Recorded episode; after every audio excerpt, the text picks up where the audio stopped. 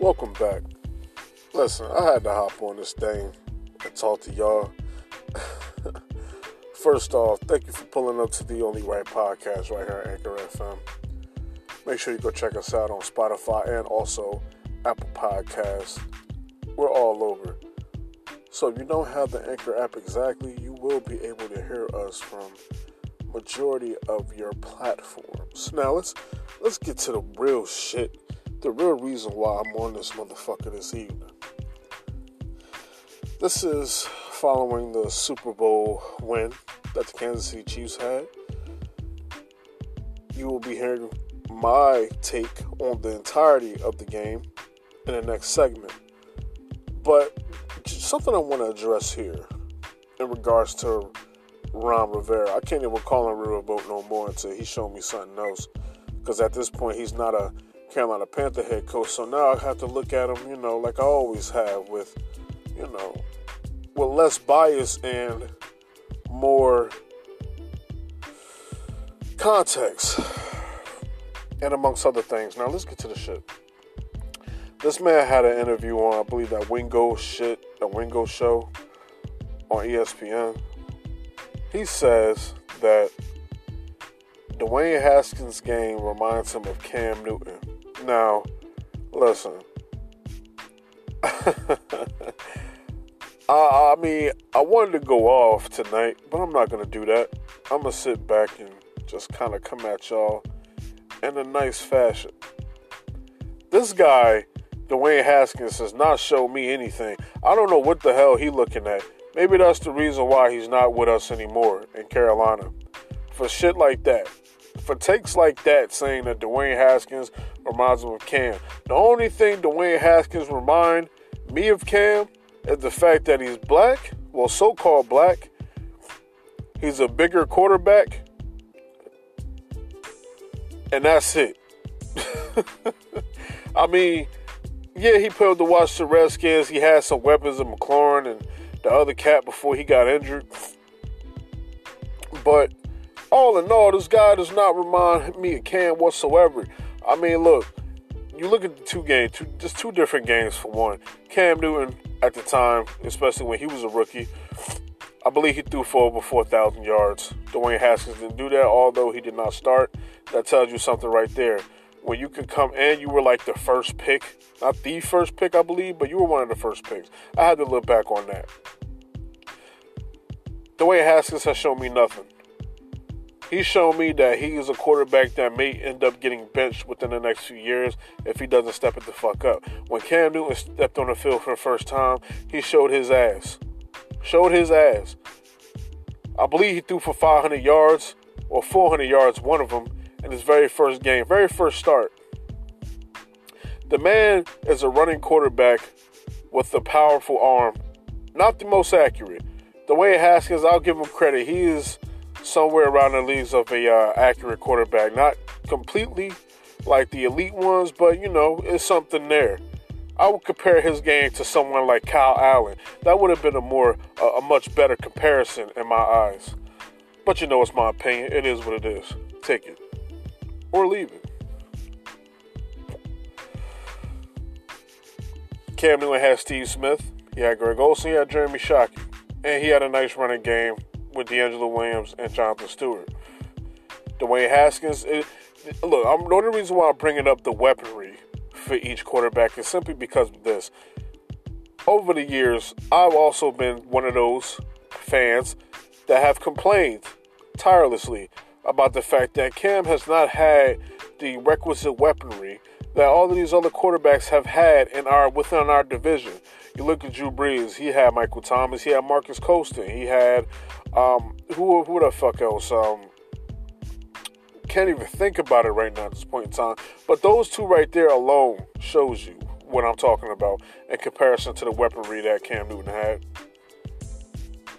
Jameis Winston came in the league. Had Mike Evans recently got Chris Godwin. Drew, uh, what's what the fuck's his name? Matt, Matty Ice, Julio Jones, Roddy White, Taylor Gabriel, Calvin Ridley, Austin Hooper, Michael Turner, Devonta Freeman, Tevin Coleman. I mean, and an offensive line, mind you. So listen, when we compare when we comparing these things, you have to look at that in context as well. Dwayne Haskins did not have the best weaponry, but he had better weaponry, I would say, than Cam did, especially as far as the offensive line is concerned. And he still was not able to beat out Case Keenum. So that tells you a lot about Dwayne Haskins right there. I don't want to hear shit about the comparison between those two. It makes no sense. It makes absolute no, sense to me. But hey, shout out to Ron Rivera. Maybe this upcoming season we can actually see some improvement, some growth that he's had that he's had from the Carolina Panthers, if there is any at all. And hopefully we can see some growth from Dwayne Haskins because look, I want to see all my brothers succeed. I want to see all my brothers do their thing. But when you're comparing quarterbacks, we're not talking about race, we're talking about football. And it doesn't come anywhere close to Cam Newton's game. Now, I'm not Cam Newton's number one fanboy, whatever the fuck you want to call it. It may sound that way. It's like I said, it's just a comparison. It's what put me on this evening. And other news, I'm looking forward to everything. I'm looking forward to this new season. I'm looking forward to free agency. I'm looking forward to the draft. And we will definitely be getting into that as free agency approaches and also as the draft approaches. But prior to that, I definitely want uh, to give y'all insight on some of the different teams. And I will be having some interviews on here where we'll be going back and forth with different fans and getting to know these fans, getting to know these different teams, an insight, an inside, you know, opinion on different teams and going approaching the uh, free agency. All in all, it is what it is. We'll see what happens. Make sure y'all stay tuned to the next segment. I'll see y'all in a little bit.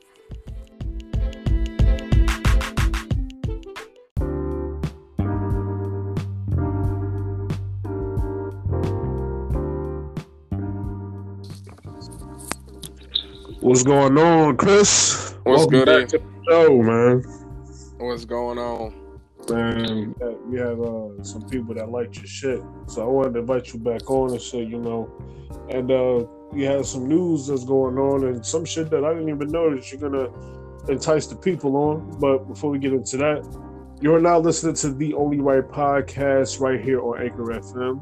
You can check us out on Spotify and also Apple Podcasts on all other of your platforms that you have available to you. So now, last week we talked about the uh, the pregame basically going into the Super Bowl. We had the Chiefs versus San Francisco. I mean, tell me about it. What, what did you think of the game? Um, to be quite honest with you, like San Fran just didn't show up in the fourth quarter, which is like a big like a like let me tell you like him overthrowing this is where a lot of people like even in the NFL media when they was talking about can Jimmy Garoppolo like step up and at this point he did it so it's like listen let me tell you something I barely listen to like like you know what I'm saying hip hop and R&B like I listen to sports radio yeah. all day like every goddamn day like that's just what I listen to um mm-hmm. there's a whole bunch of people talking about like I mean, it's a possibility. You don't know. Like, all right, you got Kyle, Shan- Kyle Shanahan, Mike Shanahan. Like they they're basically running everything when it comes to this offense. This is how they did when the Denver Broncos won the Super Bowls back to back in '97 and '98. Run. It was a run first scheme. It was always run first, second. You know, second. You know, pass. But they didn't have. They don't have a John Elway on their team. You know what I'm oh, saying? Say, did they have Terrell Davis at the time or no? Say that again. They had TD at the time. We had Terrell you know what I'm saying? We had Rod Smith back in the day. We had Ed McCaffrey. We had a lot. We had good moving pieces back in the day when we won back to back. So right. you got to remember that, like in the Super Bowls, John Elway was the MVP for one, and Terrell Davis was the MVP for the other. So, yeah. like, not to confuse anything, but Jimmy Garoppolo, when it needed time for him to step up, I mean, I think he made some key throws, but the one throw that he overthrew to Emmanuel Sanders, Emmanuel Sanders yeah, burned, him, burned him down was, the field. If yeah. if that if that pass was like on the money, you're talking about a completely different turnaround when it comes to mentality. Because then you gotta now you're gonna put the fire on Patrick Mahomes to go up there and score. So it's like if they would have scored that touchdown, they would have been ahead. But Jimmy G couldn't make the throw. So it's like, where do you go from here? Like now he's just like like this is the thing, like Jimmy Garoppolo was supposed to be Tom Brady's basically replacement when everybody thought Tom Brady was at that point in retirement. So mm-hmm. it's like yeah. this is what Bill Belichick had in mind for Jimmy Garoppolo. Yeah. I don't think that Jimmy Garoppolo's a bad quarterback. I mean, every all, it takes years for quarterbacks to get their shit correct. Like, how many years did it take Aaron Rodgers to get his shit correct for well, him not make it to the Super Bowl? Like, it, it it's oh okay, it's like you know what I'm saying. Like Patrick Mahomes last year, everybody had the Chiefs going to the Super Bowl last year when it ain't go like that. Tom Brady wound up going last year. So yeah. I mean, Patrick Mahomes, the way he's developing, is just like it's it's stupid. It's like stupid retarded. You gotta remember yeah. he was a baseball player first. So all these sidearm throws you see that he makes mm-hmm. like nothing. Like that comes from throwing a baseball like 90 miles an hour, 89 miles an hour. Just imagine how much how much faster you can throw a football. Like And you know what? Well not to cut you off, but like it's that's that's the shit I learned too, like over the years. Like even when Russell Wilson came into the league, he played baseball. You know what I'm saying? Kyler Murray played baseball. He actually throws the ball well. I mean, he's a short guy, but like I said, these cats that come in playing quarterback and they played baseball in their previous life, where they were like a uh, multi-sport kind of athlete like that, they always are good quarterbacks. Like they're able to sling the damn ball, fit the ball small places. Like they look elite right off the bat, you know, as far as throwing the football.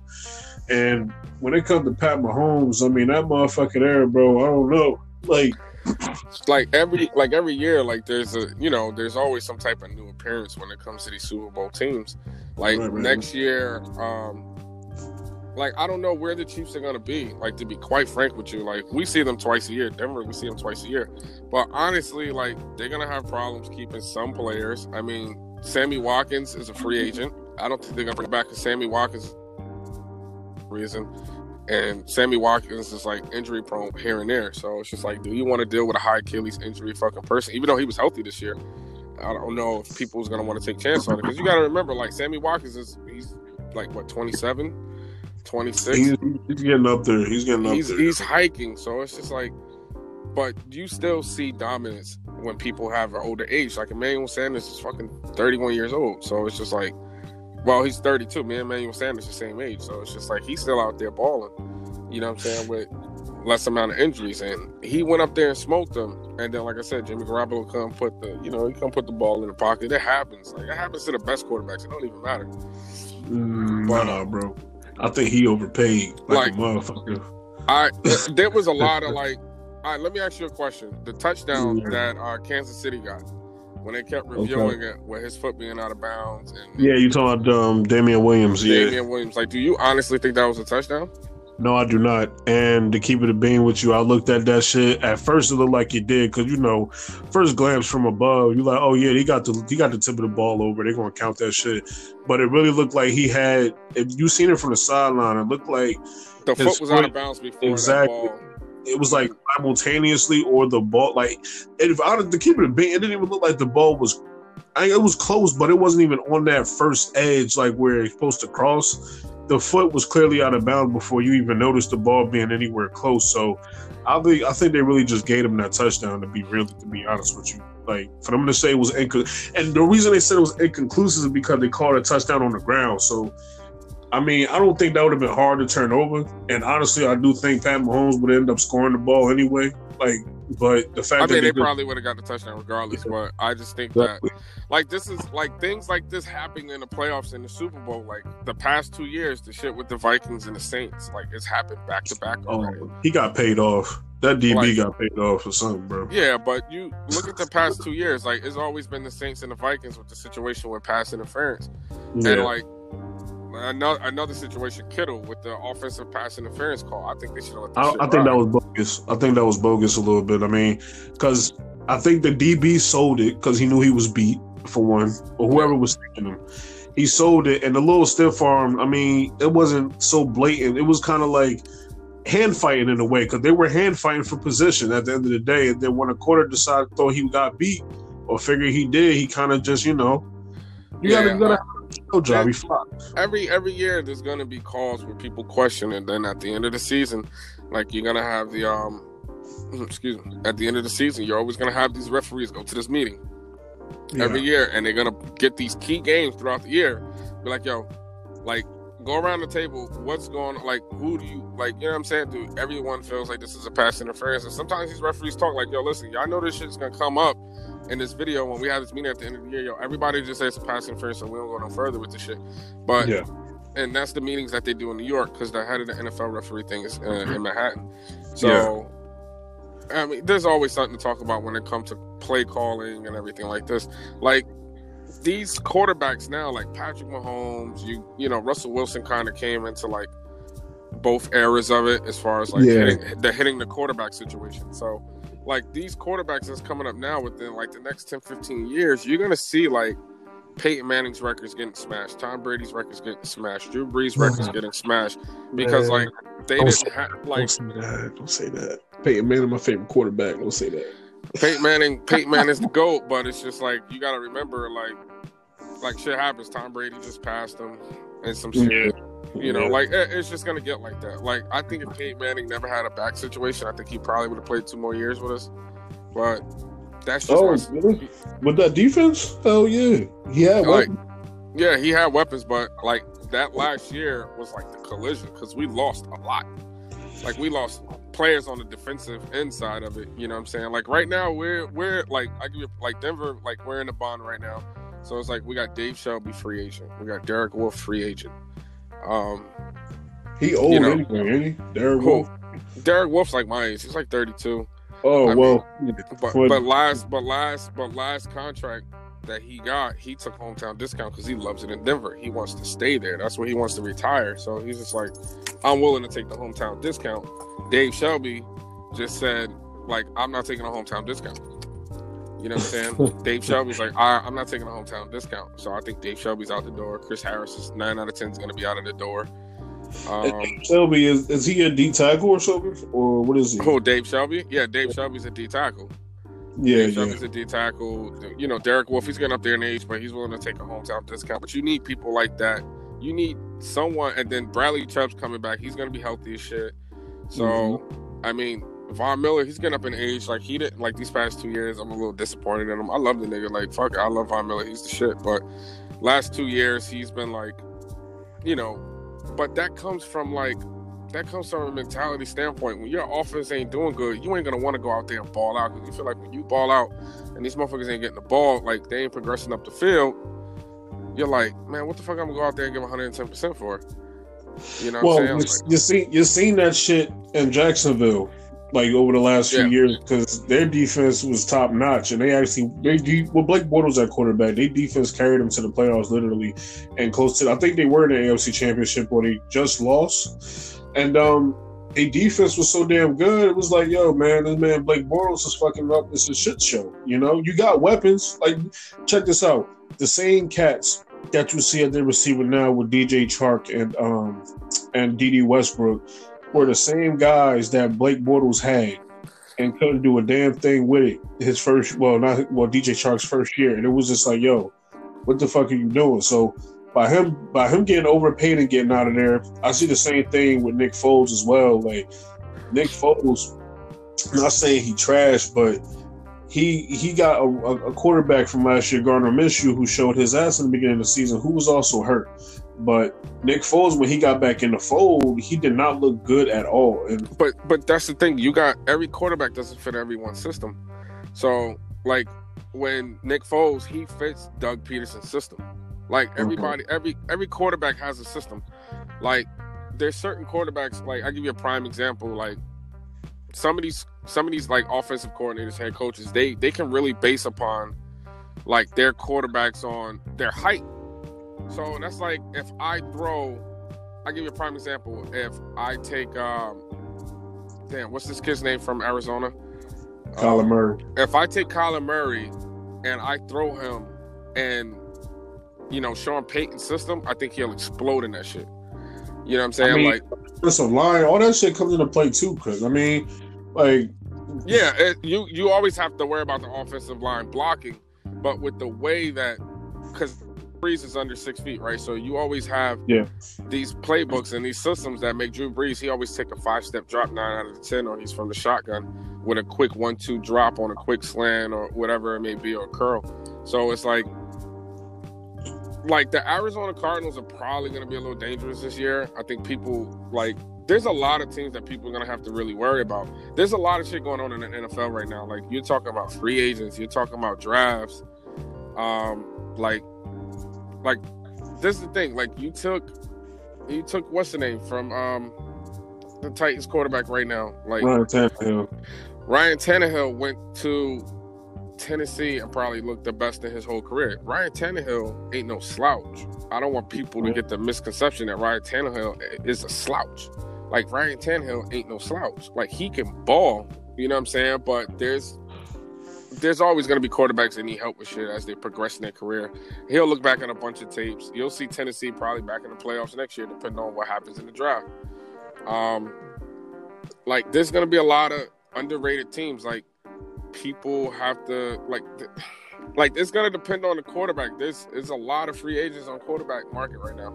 So Right. so you feel like you feel like the quarterback is like to be the main problem. Even when we were when we were talking about the Super Bowl, Jimmy G is not cutting it in San Francisco. Look, So there's people like- in San Francisco saying it's a possibility he might be traded. which means they're Absolutely. gonna- there's a possibility he could be traded and Mhm. it's gonna hit them on the cap because that motherfucker got a big ass contract. Like Hey. he- he- they're gonna get hit on the cap.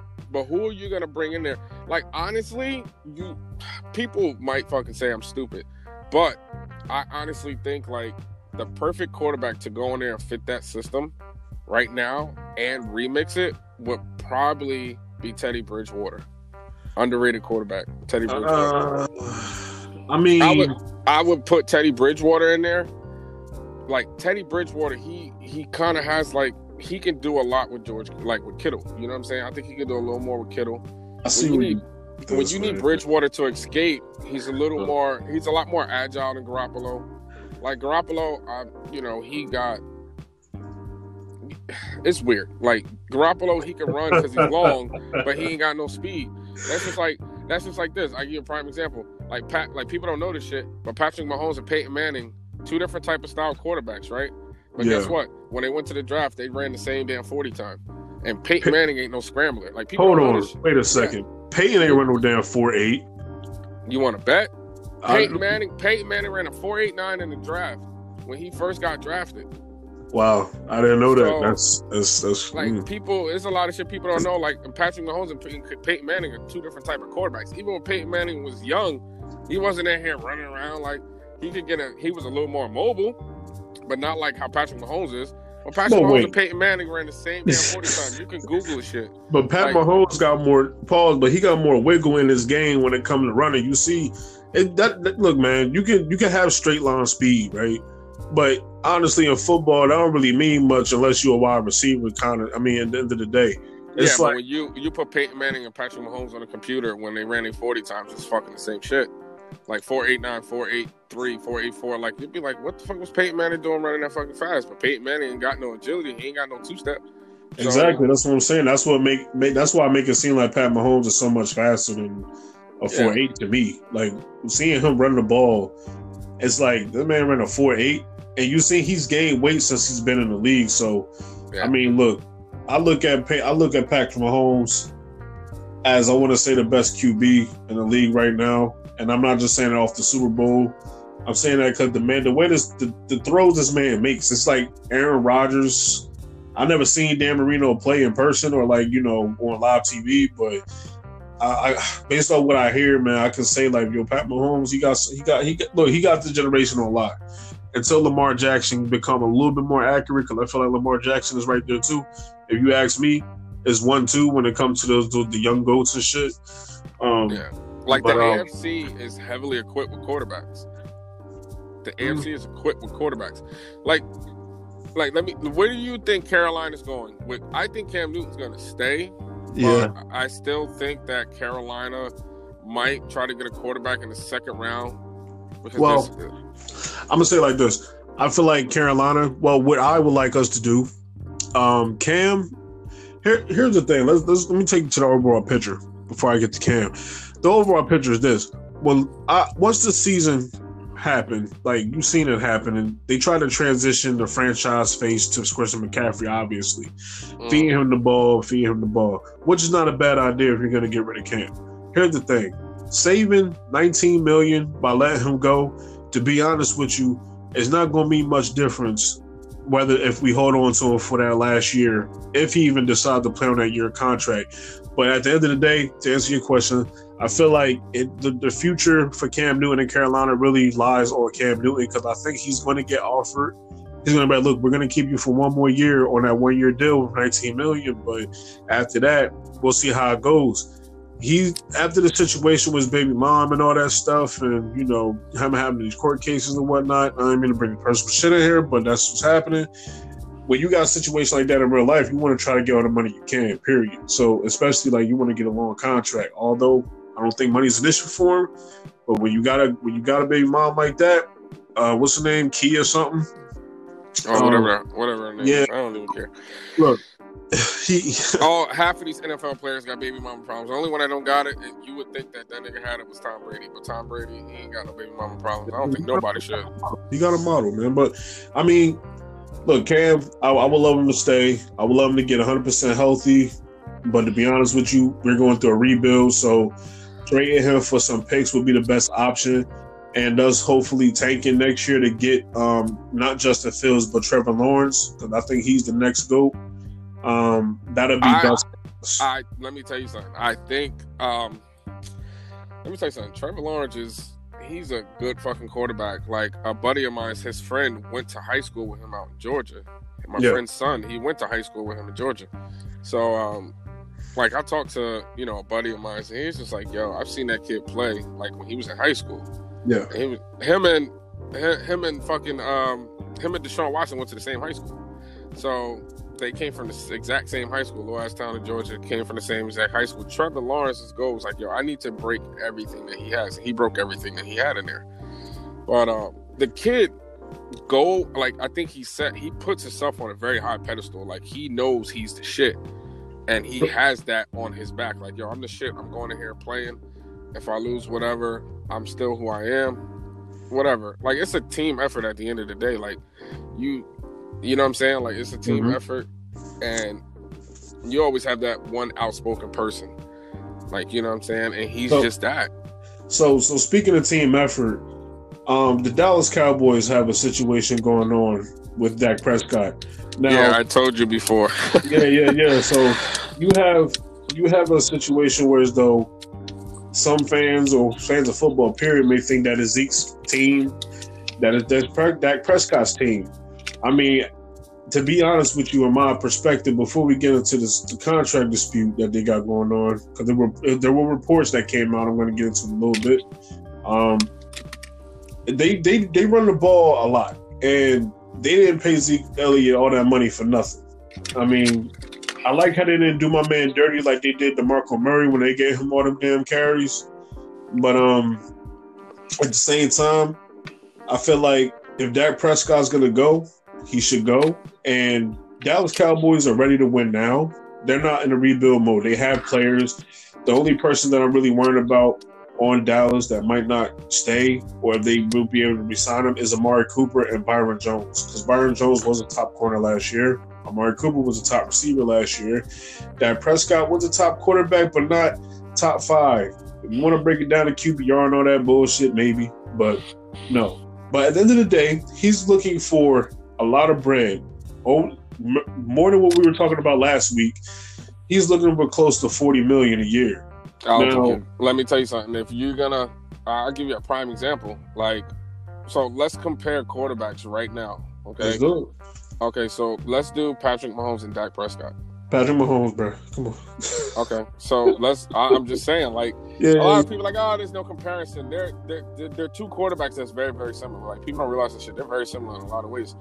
But so let's let's do it this year. Patrick Mahomes been in the league for three years right now. Yeah, He took over Alex Smith on week 17. They played us. They kicked our ass. That's when everybody seen something to Patrick Mahomes. Last year he started, went to the AFC Championship. This year he won a Super Bowl. So in three consec so three years back to back, yeah. especially last year and this year, Patrick Mahomes he shut a lot of people up. came back from an injury that we gave him, and he showed up. Now, Yeah. Dak Prescott first year went to the playoffs. He had him and Zeke, like you know what I'm saying. And the, you you want to know some funny shit? Like the year that he got drafted, Dak Prescott, he was supposed to go to Denver, but we passed on him. So. Uh, huh, uh-huh. Yeah, Denver. I, I have people that work up there in the Broncos facility and shit that I was in the military with, and they work in there and they was looking at Dak Prescott. So Hmm. it's just like you think about a lot of quarterbacks that should have been in a lot of other places, and you're like, oh fuck, I would have took I would have took Dak Prescott three years ago, knowing everything that we had going on with Trevor Siemian and fucking every, you know. Whoa, whoa, whoa! I gotta, I gotta call you out on this, Chris. Years ago, after that Super Bowl, you was talking heavy about Siemian, talking about he's about I to be the next I, thing, I definitely was talking heavy about Trevor Siemian, but I didn't think. But you know what it was though? Like What, There was so there was no. It was a lot going on with the rebuild as well. Like you had a lot of people that like Yeah. Darius Thomas was coming to, like he was fed up, and Manuel Sanders can't do everything, and when you only have two like two wide receivers and you not using a tight end. Like yeah, you know what I'm saying? No, like it, it, it takes away a lot of stuff that someone could have potential to do it. Like this year, like Noah Fant was by far the best tight end picked up in the draft last year, and we put him to good work. We saw where he was, and next year, like there's gonna be so much shit going on because like everybody's like I had a lot of people call me after the whole because we picked up Pat Shurmur as offensive coordinator. But we also have Mike Shula. Now, all these people come on like Mike Shula Pat Shurmur, they come under like this Wait, I got Mike Shula. We got Mike Shula as the quarterback coach. Oh my goodness! So Like- I think that I I think fucking uh people are in for a rude awakening. Like people don't realize how good of a quarterbacks coach Mike Shula is. Like What? Mike Mike Shula is probably the greatest quarterback, the greatest NFL quarterback coach ever. I Bullshit. personally think. hold on, hold on, bro. See, I, I, I can call you. I, I we can have this discussion because then he, then he coach. Uh, wasn't he our offensive coordinator? Oh, Mike Shula? Yeah, No, he wasn't our offensive coordinator. no. Am I thinking of another Shula? Mike Shula. Mike Shula was the quarterback coach last year for the Giants. He was the offensive coordinator. Mike Shula was offensive coordinator for the Giants last year.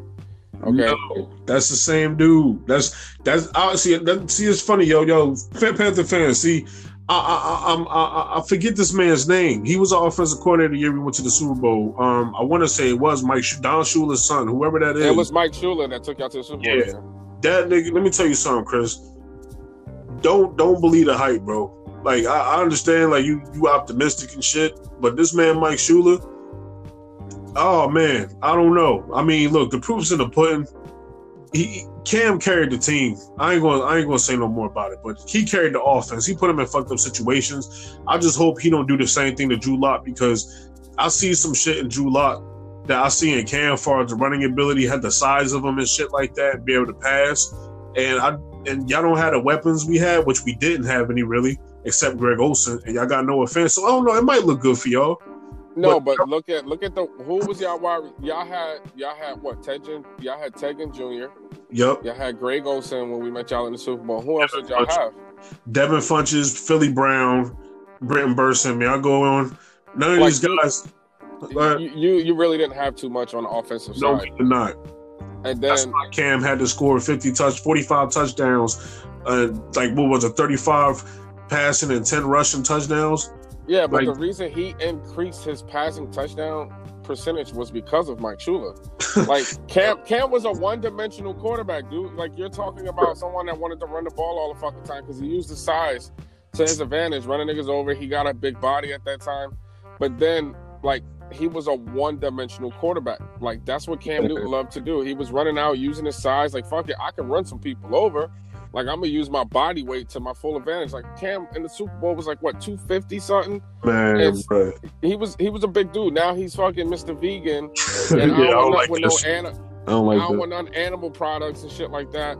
And now he's down to what, 230? I think 225 or something like that. He's still he's still 240. He hovered around, he hovers he said he's heavy. He yeah, he said he hovers around 240 even though he's been vegan.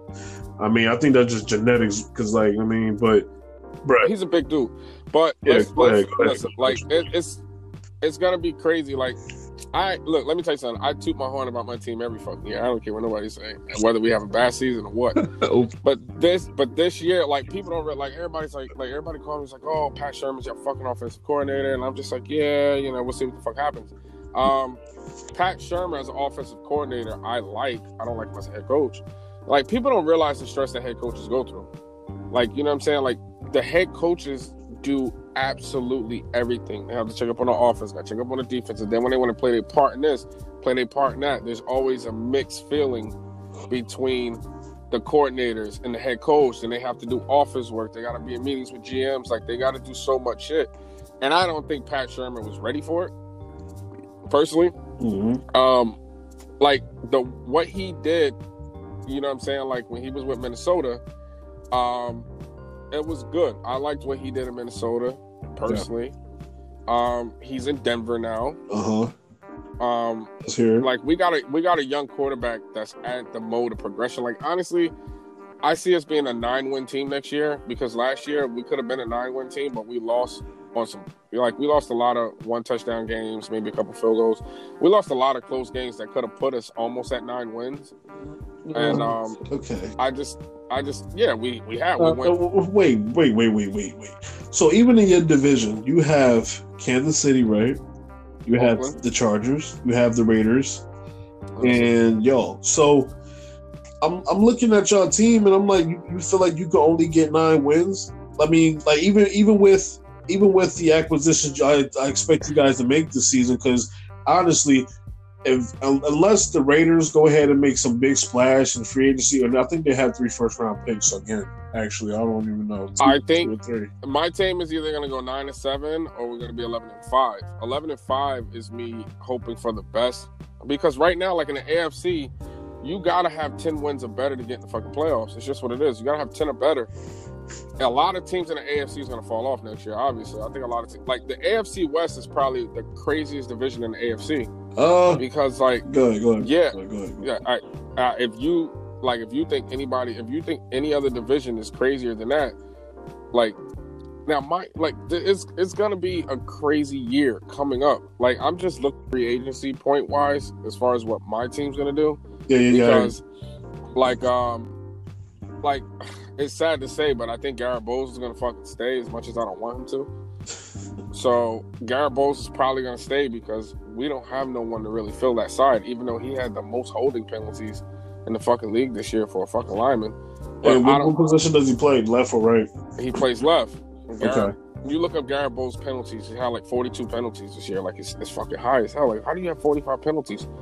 Like I mean, shit, like, you can't block against those. no, he he don't got no foot. He don't got no goddamn footwork. That's the problem. So when he ain't got when a, a lineman like that ain't got no footwork, and you got to grab somebody to make sure they don't hit your quarterback. Hey, listen, I appreciate you keeping the quarterback alive by holding. You know what I'm saying? But we're pushing back.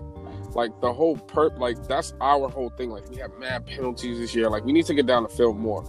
So it's like we had a replacement for Demaryius Thomas, which is Courtland Sutton right now. Yeah, he's looking real good. He had a come out year, yo. He had a come out Like year. he had a come out year compared to his rookie year, which was big. He had a, Yeah. like he had 1100 receiving yards, which was good this year. Six touchdowns. So I'm I'm happy with that right now. I'm okay. He's progressing. He's getting better. Um, Noah Fant, he did pretty good. He had like 700 something receiving He yards. started off slow.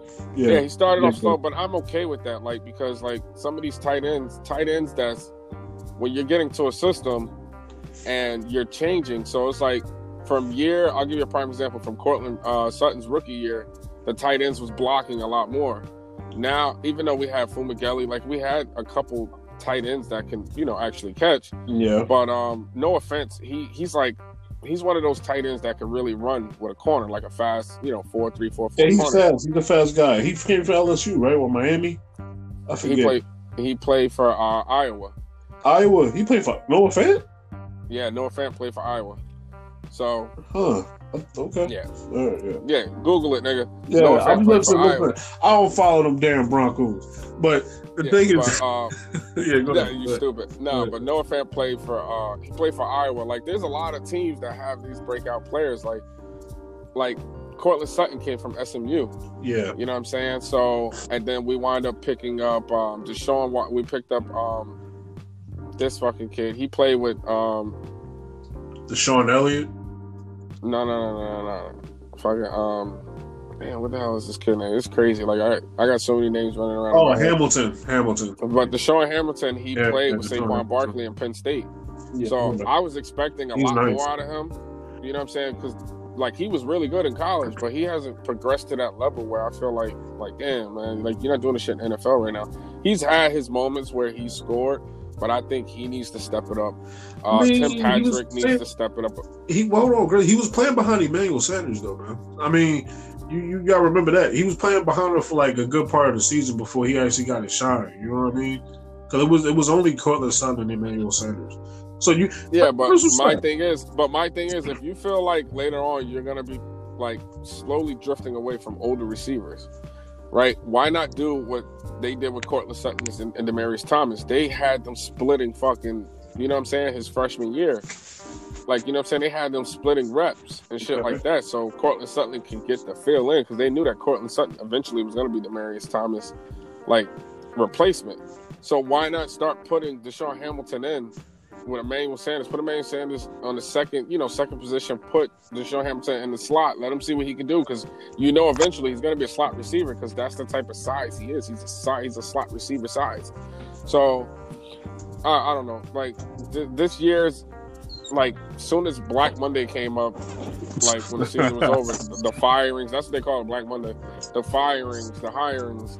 Um, I, I don't know. Like this year, like honestly, I'm concentrating so much on my team because I think this this is the year we got to get to the playoffs. And I, I won't even be upset if we fucking go and lose. To be honest with you, because I care about what Drew Lock's going to progress to. Because Drew Lock, right as of right now, is the future. So, I mean, he came in, started four one. That's a good. That's a good. You know, a good year, good way to get. He's uh, put it like this: he got his feet more wet than what Patrick Mahomes did in his freshman year. Patrick Mahomes came in his freshman year, started the last game of the season, and he lit flares in everybody's eyes and destroyed Denver. So, I think like Drew Lock started off in the right way. He got a, he had a couple more games, like I said, than Patrick Mahomes, and next year he's gonna be the starter. So I'm expecting, like, honestly, so you figure 16 games in the season. If we can win, like, three out of four games every four of the quarter, like, I'm okay with that.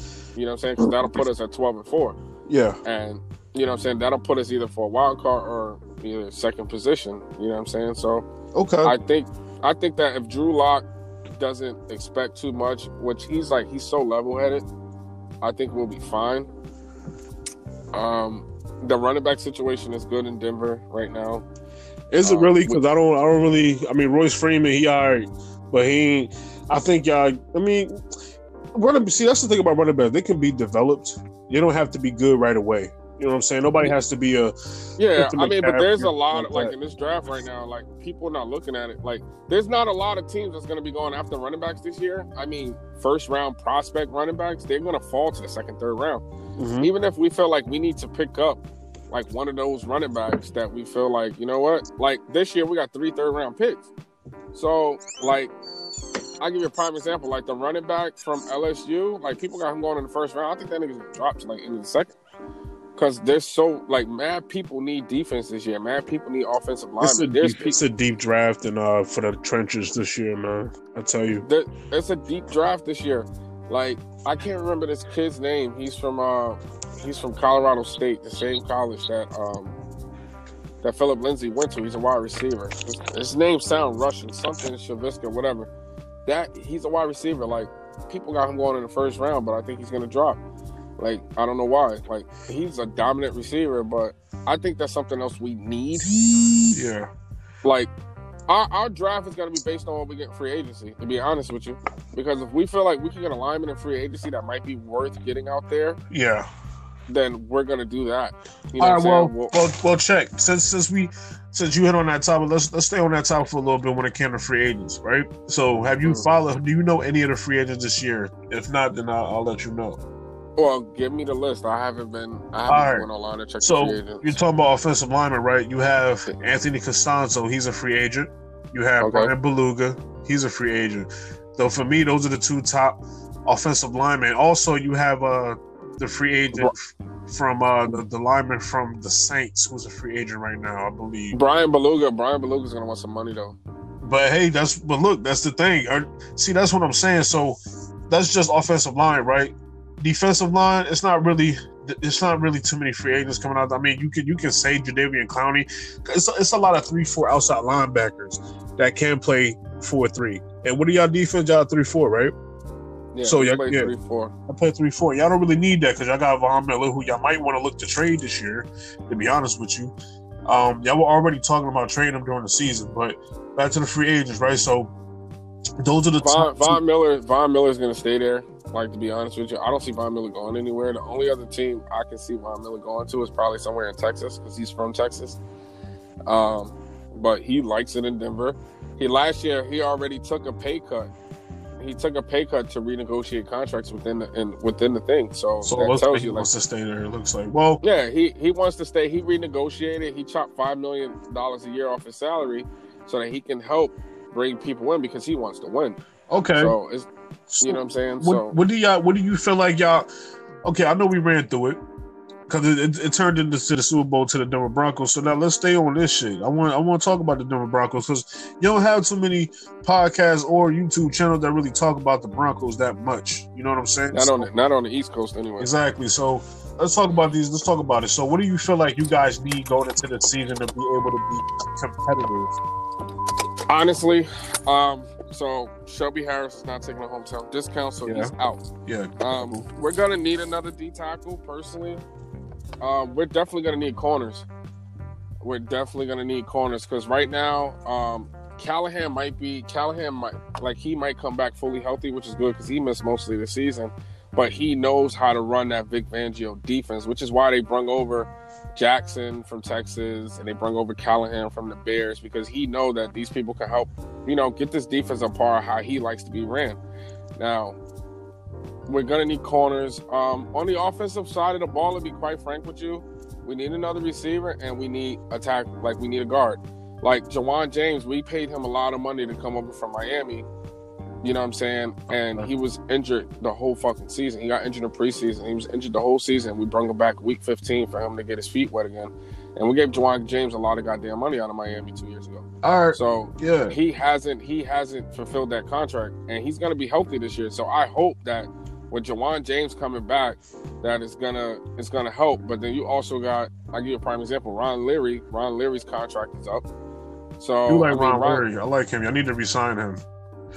uh, Ron Leary kind of lost his step a little bit, but you need a bigger body. So I think Ron Leary will probably get like a one year contract for like some little money, or possibly a two year, just to keep him around until How old there's is more of a. How old is he? You know? Ron Leary's like 33. That's the Oh problem. nah, Age. bro. Look, look, look. Yeah. These linemen, age. nah. Because look, see, look. Even Andrew Whitworth, I believe he'll be a free agent when he was released, but they're trying to reconstruct his contract over there in uh, St. Louis, well, LA. Um, you got options when it comes to uh, defense and offensive line when it comes to the trenches.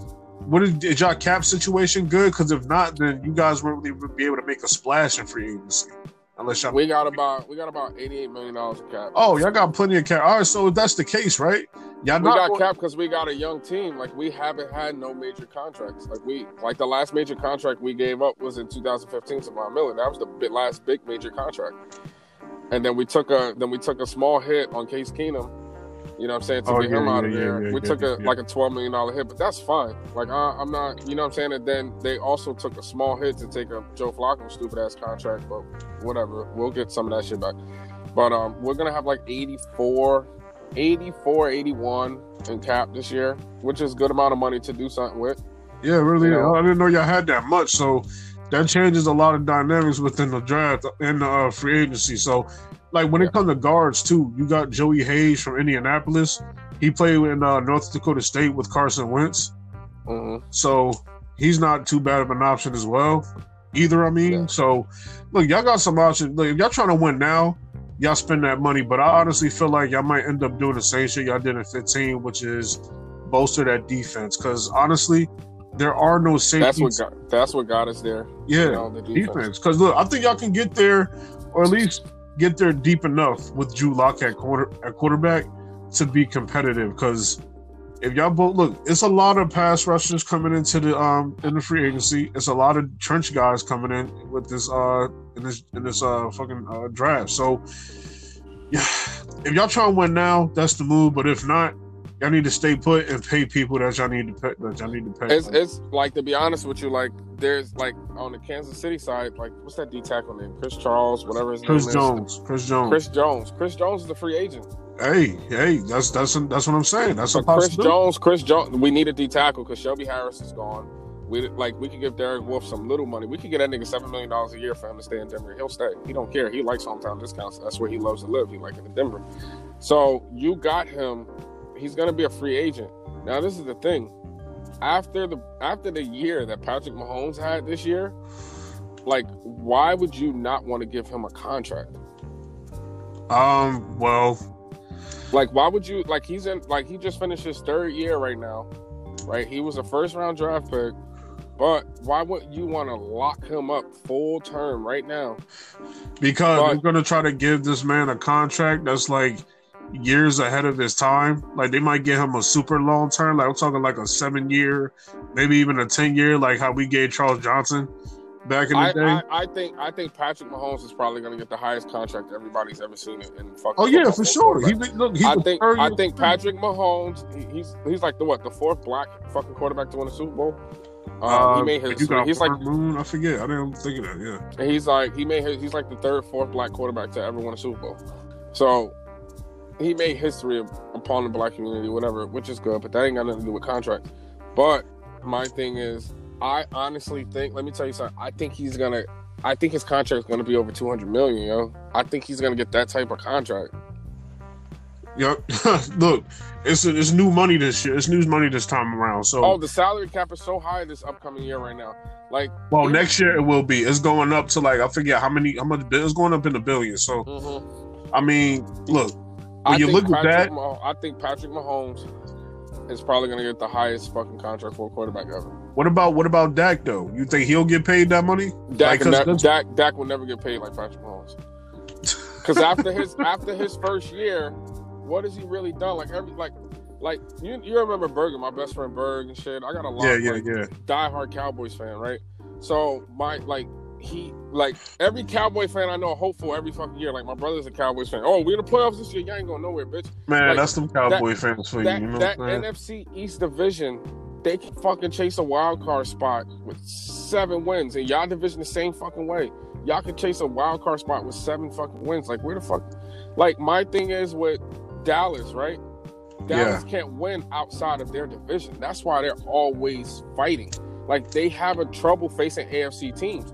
Like yo, y'all can't even beat AFC teams. Like, and my boy's like, oh, it's not about the outside. Of, yeah, the fuck it is. Because at the end of the day, if you're scraping by, hoping that four teams lose in week 17 for y'all to get in, you know what I'm saying? Like four teams got to lose for y'all to get in because y'all chasing an eight and eight record or a seven and nine record to hope y'all can get this last wild card spot and then go there and fucking lose anyway.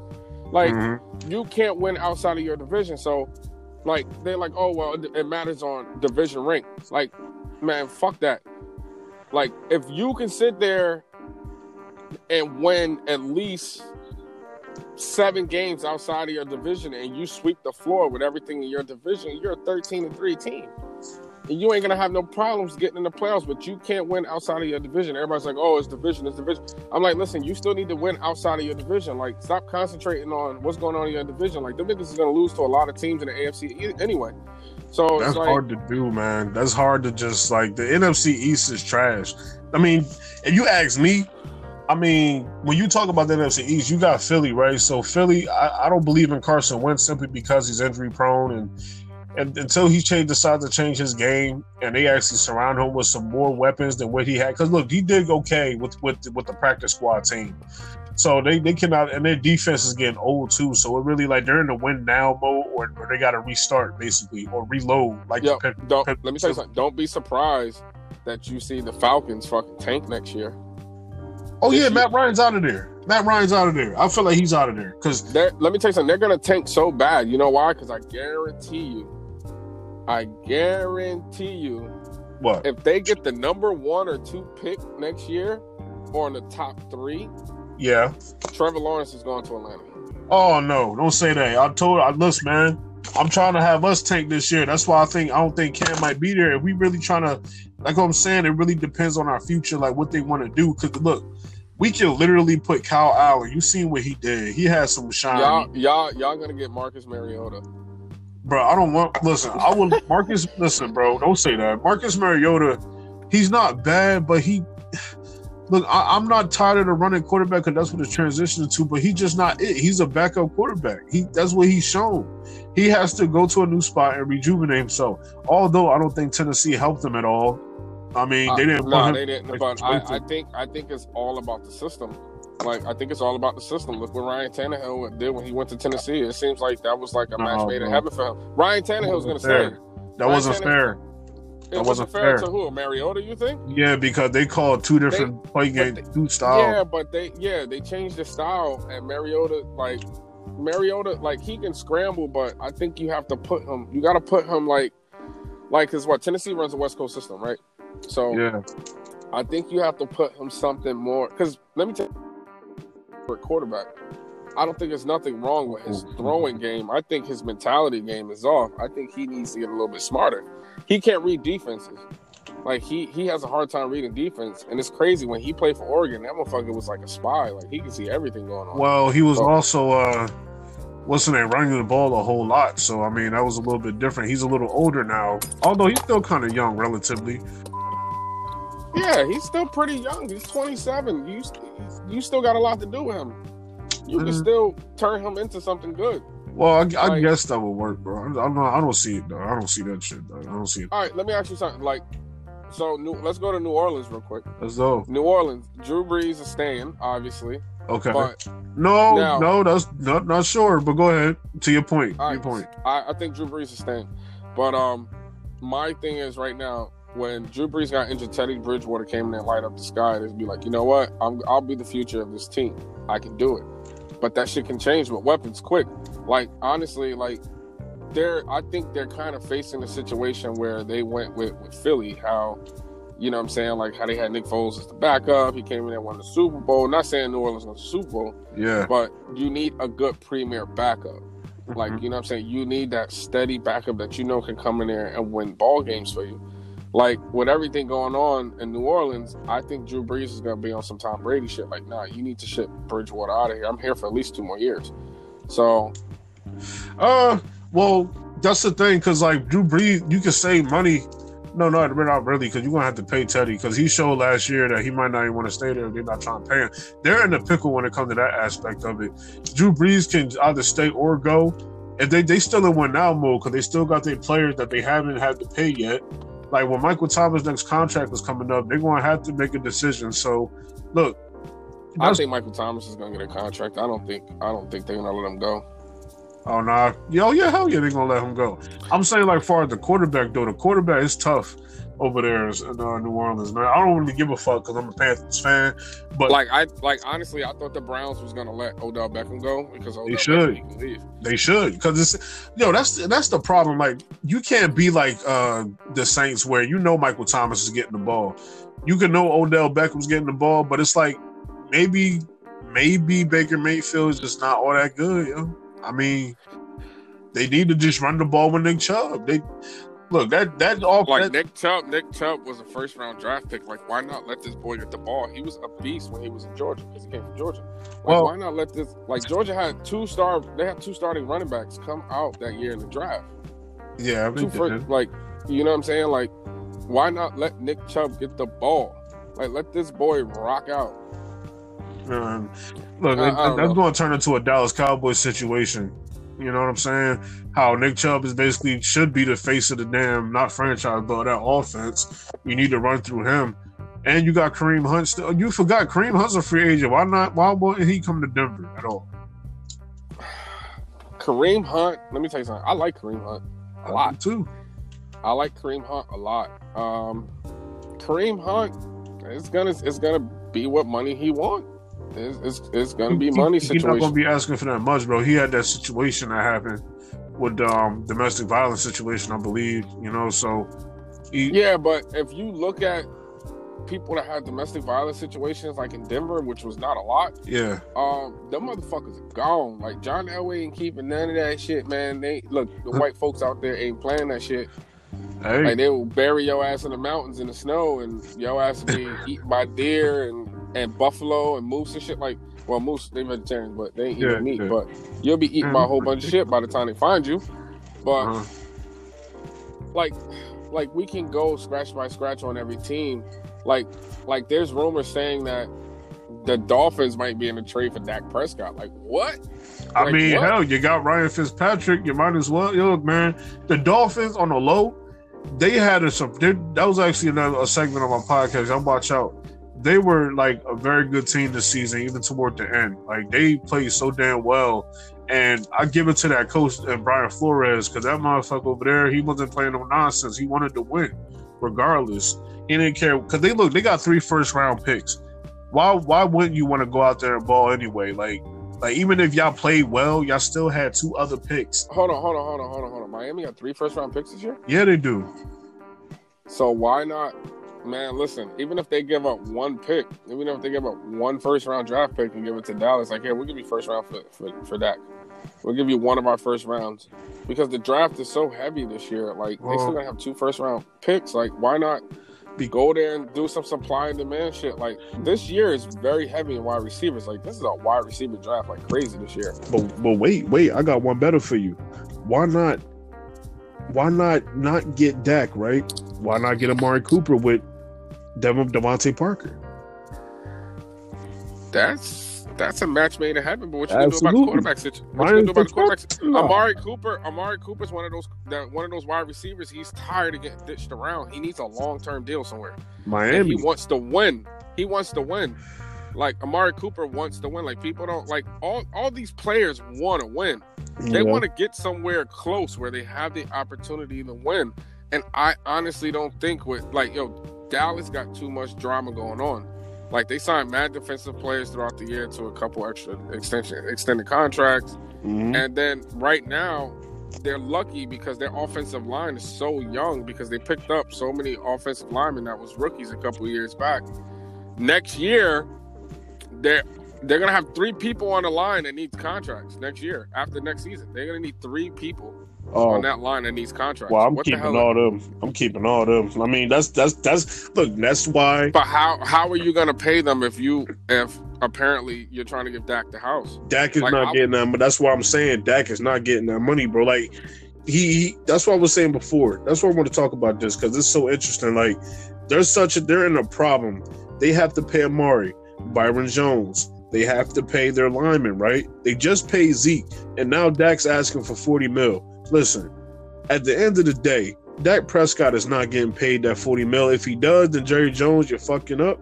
And I know you know you don't really want to do that. You might as well just get one of these quarterbacks for one year if you can. If you can find a way to get uh, Teddy Bridgewater a lower deal, if you can find a way to work it out. Because look, at the end of the day, he's not going to let Zeke just get 15 carries a game and call it a day. Like he's going to want that offense to be ran through him. He just put a bag on him. So, look, man, put your money into that offensive line like you've been doing. Don't fuck it up because that O line is great. You know what I'm saying? You got Travis Frederick just came back this year off that um situation he had. La'el Collins you paid not too long ago. You got Tyron Smith that you're gonna have to pay. And you got the uh, I believe I want to say the right guard or the left no not the right guard that's uh that's uh La'el Collins. You might have to pay Travis and you might have to pay that left guard. So look D- Dallas they need to just stick with the program, run the ball. If Dallas, defense. if Dallas, if Dallas give Dak Prescott forty million, guess what? I will go. I will honestly next football season. I will say, I will yo. I will fucking bash the Cowboys every fucking game well, you, because you this should, year, yeah. let me tell you, this year. I don't even think people people like oh well Dak deserved the money. You see the year he had Dak. had No, a he don't. He didn't. He didn't deserve. But hold on, hold on. Let me tell you something. You know what he did? He opened the market up for himself. He's like, you know what? I'm gonna do what I can. Ex- like honestly, don't be surprised if you see Cowboys make like a two quarterback move. Like, don't mean? even. I'll give you a prime example. Like so let's say if they go after Teddy Bridgewater, let's just say they can Okay. get Teddy Bridgewater for half the money. They can give him a three mil a three mil contract for seventy five million dollars and give him like thirty six guaranteed. Okay. You're you're saving let's say eighty mil from not having Dak. What's what a quarterback that can go out there and get it done. Yeah. Give Amari Cooper some money and bring in Marcus Mariota as a backup. That's not a bad idea. That's not a bad idea. They might they might fuck around and even try to get uh what's the name a rookie quarterback this year in the draft. Like Jalen Hurts. I feel like Jalen Hurts is underrated when it comes to the draft because they got this man falling to the second. I honestly think he will get picked up in the first, late first, at, if anything. Um, if he if he drops past the Cowboys, don't be surprised they pick him up or the Cowboys. Jalen Jalen Hurts is very very underrated. Um, Jalen Hurts can ball, but what system do you put him in? Um, there is no system. You got Zeke run the ball, play action. That's what Jalen Hurts does very well. You can do it. And look, Zeke, he can. He's a ton of running back. He can run out of either formation, whether it's the shotgun, and but he's like lining up That's the because Zeke. Zeke knows how to run between the tackles. So a quarterback, I mean, a running back like that that can run between the tackles, they, they can do anything really. Exactly. Like, like in Denver, right? Like um, Royce Freeman, garbage through the tackles, right? garbage through the tackles. Like he can't run through the tackles. It is what it is. Maybe But the line's Philip, not Philip, that good. Philip Lindsay, Philip Lindsay. No, our line is really not that good. But Philip Lindsay, what about somebody that's 25 pounds lighter than fucking Roy Jones? I mean, the Royce Freeman. well, That yo, Philip Lindsay is probably one of the best run between the tackle running backs no, by far. no, no. I'm not gonna give You don't think so? Christian McCaffrey, Leonard Fournette. I said one of the best. Oh, I okay, all the best. I said one of the best. I was about to like let me let me tell you something i guarantee you i put any money on this shit you put i think if you put fucking um you put philip lindsay behind the dallas cowboys line he'll have a 2000 yard rushing season no bullshit 2000. I mean, Zeke ain't do it yet, so I don't believe that. zeke zeke zeke was close Yeah, but he didn't do it though. I mean, but you know how zeke much zeke's, zeke's, zeke's not as fast as philip lindsay though That's debatable too. I mean, well, that's that might be true because Zeke put on some weight. Zeke, Zeke, Zeke's not as fast. Zeke's not as fast as Philip Lindsay. Like their agility is maybe quite the same. The only thing is Zeke can hurdle over motherfuckers since he ran track. So like Philip Lindsay, he's gonna beat you with his speed. That's what he's known for.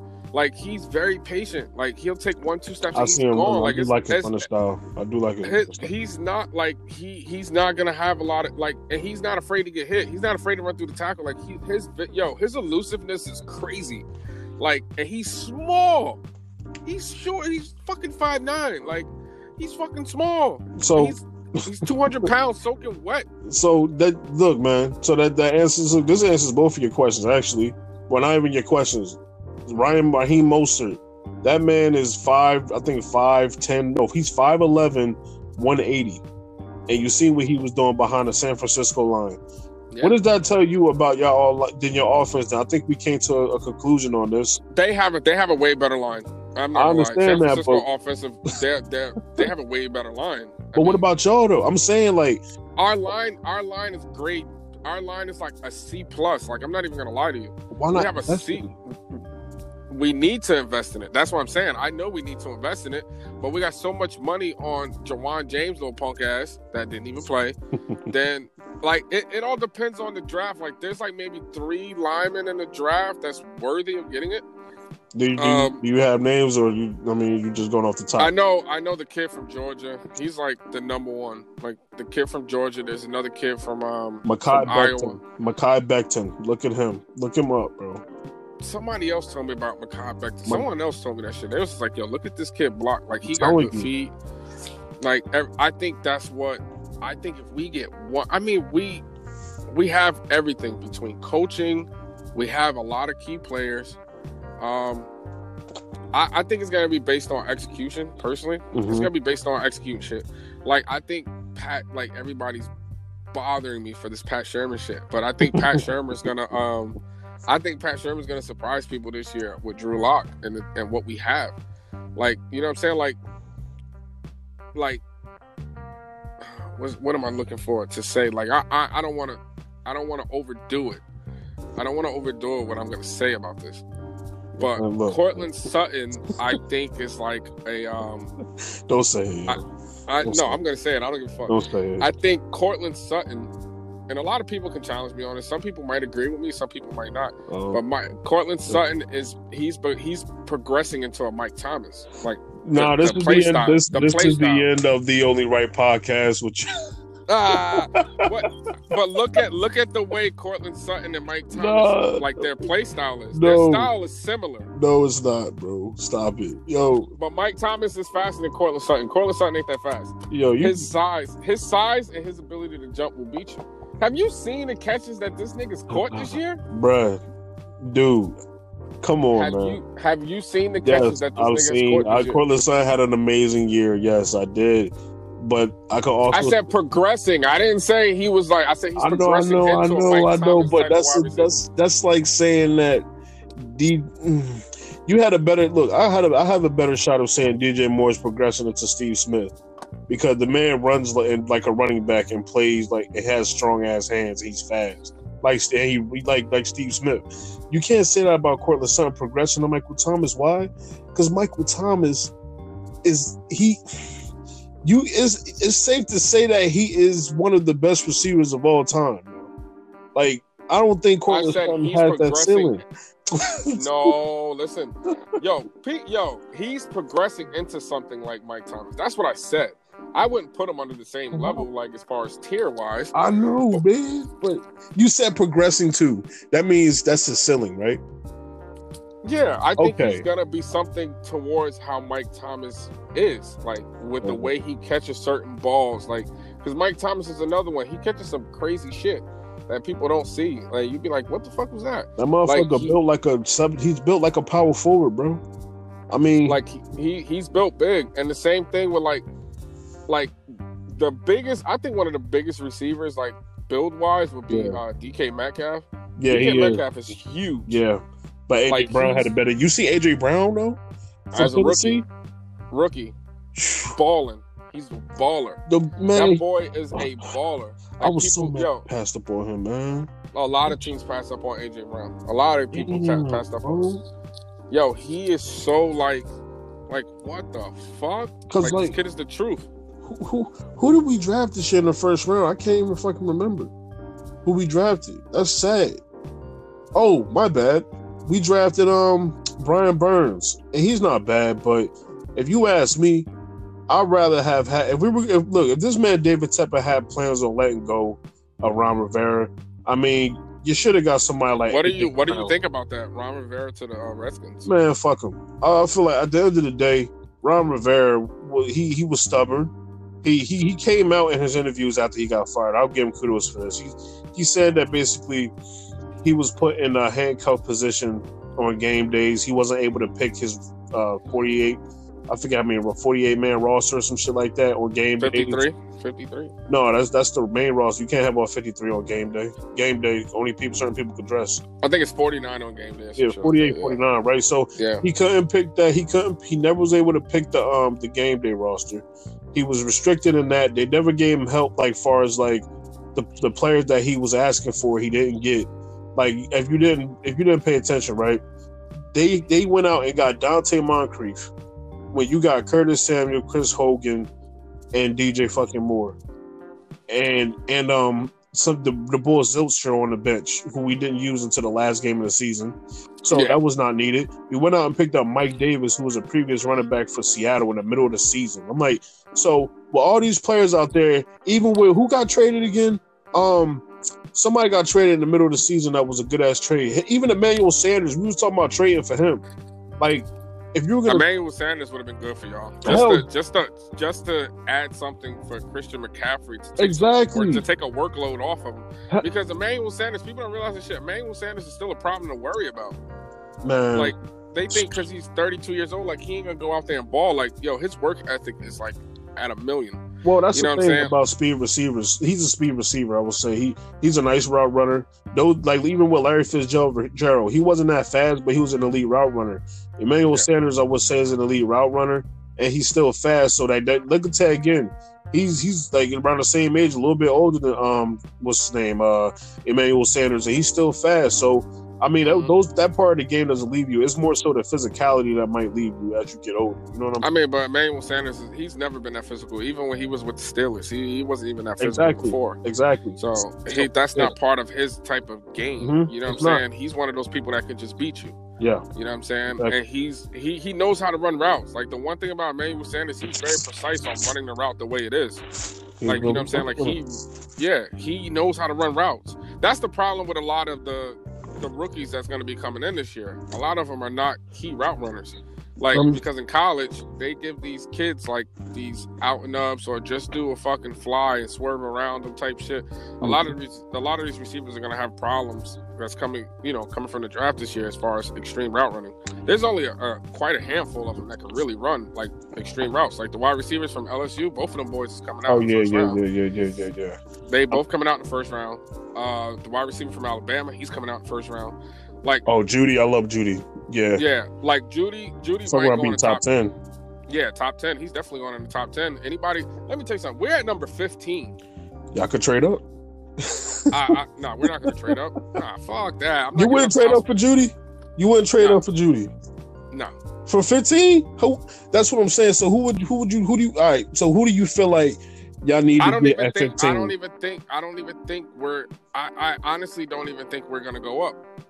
I honestly, I think honestly, who I would love to see drop to us, which that nigga gonna be gone in probably the top five, is um, I would take another linebacker personally. Um, oh, he gonna be there if you're looking for a linebacker. The guy, um, I forget his name. not Simmons. Simmons ain't Yeah, gonna be Simmons. Simmons not gonna be there. You don't think? Simmons at 15, no way. I don't think, think he's gonna be be at 15. I, I don't think if Isaiah Simmons is at 15, yo, I'll fucking call my boy up and be like, yo, listen, can you put a bug in somebody's ear over at the draft and get Isaiah Simmons? Like Isaiah Simmons with Vic Fangio and Ed Donatell and the type of defense that they run, Yeah. like, and he's yo, this type the, the type of line, and he's six four. So he's a dick. So he's a um Anthony Barr ass dude. He he he just he he not going to be that. Well, he could possibly be somebody like Tremont Evans. Tremaine Edmunds. Yeah, I'm my here. fault, my fault. Um, somebody Yeah. to call me. Isaiah Simmons, I think, like, there's not a lot of six four linebackers that can move. Like this kid can fucking move from left to right. Like he can he can bounce all over the field. Like that's what you want, backer. Like he's he's like two. I think he's 215, 218, some shit like that. He's a little underweight. I mean, Put some weight on. He gonna put on. he gonna put on weight, like two thirty five, like, and he can still Mhm. run the way he runs. Yo, let me tell you something. Yeah. Simmons dropped to fifteen, which I don't think he will. Um, yeah, man, I'll be happy as fuck. But you know what? no, like real talk, I'll be fucking Yeah, yeah, yeah. I would be happy as fuck. Like the Jets, I think they're gonna get the. I think they're gonna get um, the kid from Georgia. I think the Jets are gonna take him up on a line. Either the Jets or the Giants. They both need a lineman. And Yeah. you know, who's number one? Uh, you know they getting Joe Burrow. That's Cincinnati. Oh yeah, Cincinnati. Cincinnati's gonna go with Joe Burrow.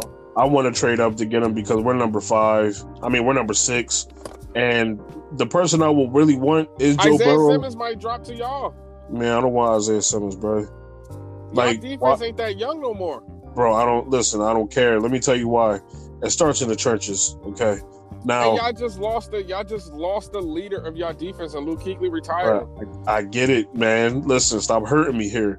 I get it. But the thing is this, man. Isaiah Simmons, no. I don't I'm not saying he trash, but at six, bro, if Derrick Brown I want Derrick Brown from Auburn, bro. That's who I want. If I don't get Derrick, listen, you got six picks. Chance that Derrick Brown might fall to like I hear people talking Derrick Brown falling to the end of the first round, maybe beginning of second. He Man, might not even be a first day. If he's not a first day, somebody's gonna pick his ass up in the second round. That's dumb as hell though. That don't make no sense. Cause bro, Derrick Brown bro, do you see did you do you know who he is? Derrick I'm Brown is just saying. all, Derrick Brown is Auburn right now. Like he Bro, that's is- what I'm saying. He the Auburn defense. Him, listen. Here's here's how my picks will go, right? Which I was going to do a segment for, but I'm gonna still do it, right? Because it can always change. Derrick Brown, number one. Jalen Hurts or Neville Gallimore from Oklahoma, number two. And right from there, we need to go all offensive linemen. Uh, the, uh, the lineman from what's his name? I think he's from uh, Wisconsin. Um, that Oh lineman, yeah, the, yeah, yeah, yeah. The lineman from Wisconsin, he's huge. uh, the Mekhi Becton. I mean, look, I'll be cool with Mekhi Becton at number one. I'm, I'm not even look Mekhi Becton or Derrick Brown. If you ain't getting Joe Burrow, I better get one of those two because I don't I don't need no more flashy. I don't need a receiver. I don't need a tight end. The tight, the only tight end in this draft I'll be willing to get is the guy from LSU. The tight end from LSU. That's the, Oh yeah, yeah, yeah. that's yeah, the only one I'll be willing to get. He's not getting picked up to like the fourth, fifth, sixth round. So, look, man, look, He, I think, I think he'll go in the third. I think, I think he'll go third round. it'll still be defensive. Well, you got to think about it like this. Not too many teams need tight ends, Chris. You know what I'm saying? Like, even if you look- if you look at a, from each division in the conference, yeah, I'm gonna just I'm gonna just name a couple, just just a couple, right? And plus, look, even I wouldn't even want him because Hunter Henry's a free agent too. I would love to pick him up. Eric Ebron's a free agent. Austin Hooper from Atlanta's a free agent. Yo, let me tell you something. Ebron's gonna get some money somewhere. Yes, he will, and I hope we pay him. I hope we do because we just let go of Greg Olsen, and it looks like he's going I to think, I Buffalo or think. Ebron, I think Ebron, I think Ebron will fit good in your system. Yes, But sir. if he goes to Seattle, that's a problem because that means that guess what? Russell Wilson will be back in the playoffs next year. Oh yeah, for and- sure. Listen, Russell just need another weapon. He'll be fine. He need one more weapon. I think that's what it is. I think he needs one more weapon, and I Tyler think he needs one more weapon, and I think and I think they need a corner. I I think they they need a a little. corner. I think I so think they- too. I think they need a little help on that side, just in the DB side. I think if they get a corner and another threat for him to throw to, I think it's you know shit lights out. Like, I think it's gonna be some problems. Like you know, like I think they'll Yeah. go thirteen and three, 14 and two. Whoa, So, stop this. Yeah. man. you you. I hope they play y'all. and Y'all one of those L's. They they. they you know what? Yo, Let me pull up. I'll show you. You know what? I'll tell you something. I'll pull up our schedule. It's not in order. you can look it up right now. You can look it up. It won't kick you out. No, I know. Uh, Uh, yeah, man. Like it's just. our schedule. Let me tell you something. Our schedule looks really healthy for us right now. I'm like, oh man, this schedule look easy as shit. Well, Um, yeah, y'all division. The only team y'all got to worry about really is Kansas City. I mean, that's it. All right, That's so. I can. I'm gonna. I'm gonna give you the teams that we play. Okay, All right. It's not in no particular order. This is just the. got you. You know. Go ahead, go ahead. All right. We got Atlanta, Okay. Carolina, Uh huh. Kansas City twice, Mm-hmm. LA twice, New Orleans twice. We got the Buffalo Bills. Man, you got Yeah. New Orleans twice. No, no, no, no. Kansas City twice, Los Angeles Chargers twice, and uh, o- and Oakland. You okay? Well, Las Vegas. yeah, yeah. You said New Orleans. Like, all right, go ahead, go ahead, go ahead. We play the Bills. We play Miami. We play New Orleans. We play Tampa. We're playing uh, New England again. We Mm-hmm. got the Jets, Pittsburgh, and Tennessee. I count seven L's on your record right now. Seven L's on the record, and Yeah. don't include fucking Carolina. No, it didn't. I didn't even count that because I told you I want every loss to be. I don't want us to win next year. So, uh, yeah, I yeah, I count seven L's, and I, I count. I got two against Kansas City, one against New Orleans, um, one against New England, one against um, Pittsburgh, one against uh, Tampa because their defense is all right. Isn't that seven? I think it's five. That's five. What? You said New Orleans, Tampa, Kansas City twice, four, and New England five, New England, and Pittsburgh six. Pittsburgh. Six. Okay, that's six. So I got six L's on y'all record right now. I say Tampa because And you, and you know the funny thing is, we beat Tennessee this year. I didn't count Tennessee. That, that's no, I know we played Tennessee next year, but we beat them, which was We beat odd. them too. So, like honestly, I don't see us losing against Kansas City twice next year. You don't see that, Bruh, Come No, on, I don't see it happening listen. twice. You, you a Bronco fan, but I get it. Like, come on, man. Like Atlanta's scrub, we're gonna beat them. Carolina, we're gonna beat Carolina, and I we play so. y'all at home. We play y'all at so. home. I hope Kansas City, we might. Kansas City, the first game that we play Kansas City is uh is home, so I think they need to open up and and take Kansas City out. I think we'll win the home one, but lose the the away one. The Chargers, I think we're gonna lose one against the Chargers, depending on what the quarterback situation is. Um, Buffalo, I actually got to say. Oh yeah, that was the seventh. That was the seventh. Yeah, Buffalo with the seventh loss. So Buffalo, it was seven. Buffalo, Yeah. I think we'll take an L. Um, Miami, I'm 50-50, depending on where we are in the season. Uh, New Orleans, they're playing us at home. I don't see us losing at home in New Orleans Oh, well, I should because they play they play in the dome. Them niggas ain't nigga. That's probably gonna be like a November game. Like, so it's, nigga, it's cold and you think it might be cold or shit. yeah, it's gonna. Uh, New Orleans don't play good in the cold. Like those teams that play in the dome do not play good in cold weather. They don't. I think we'll take a. I think we'll take a W over there. Um, Tampa is home. They ain't coming to Denver thinking that shit sweet. Bro, that defense is nice. That defense travels, bro.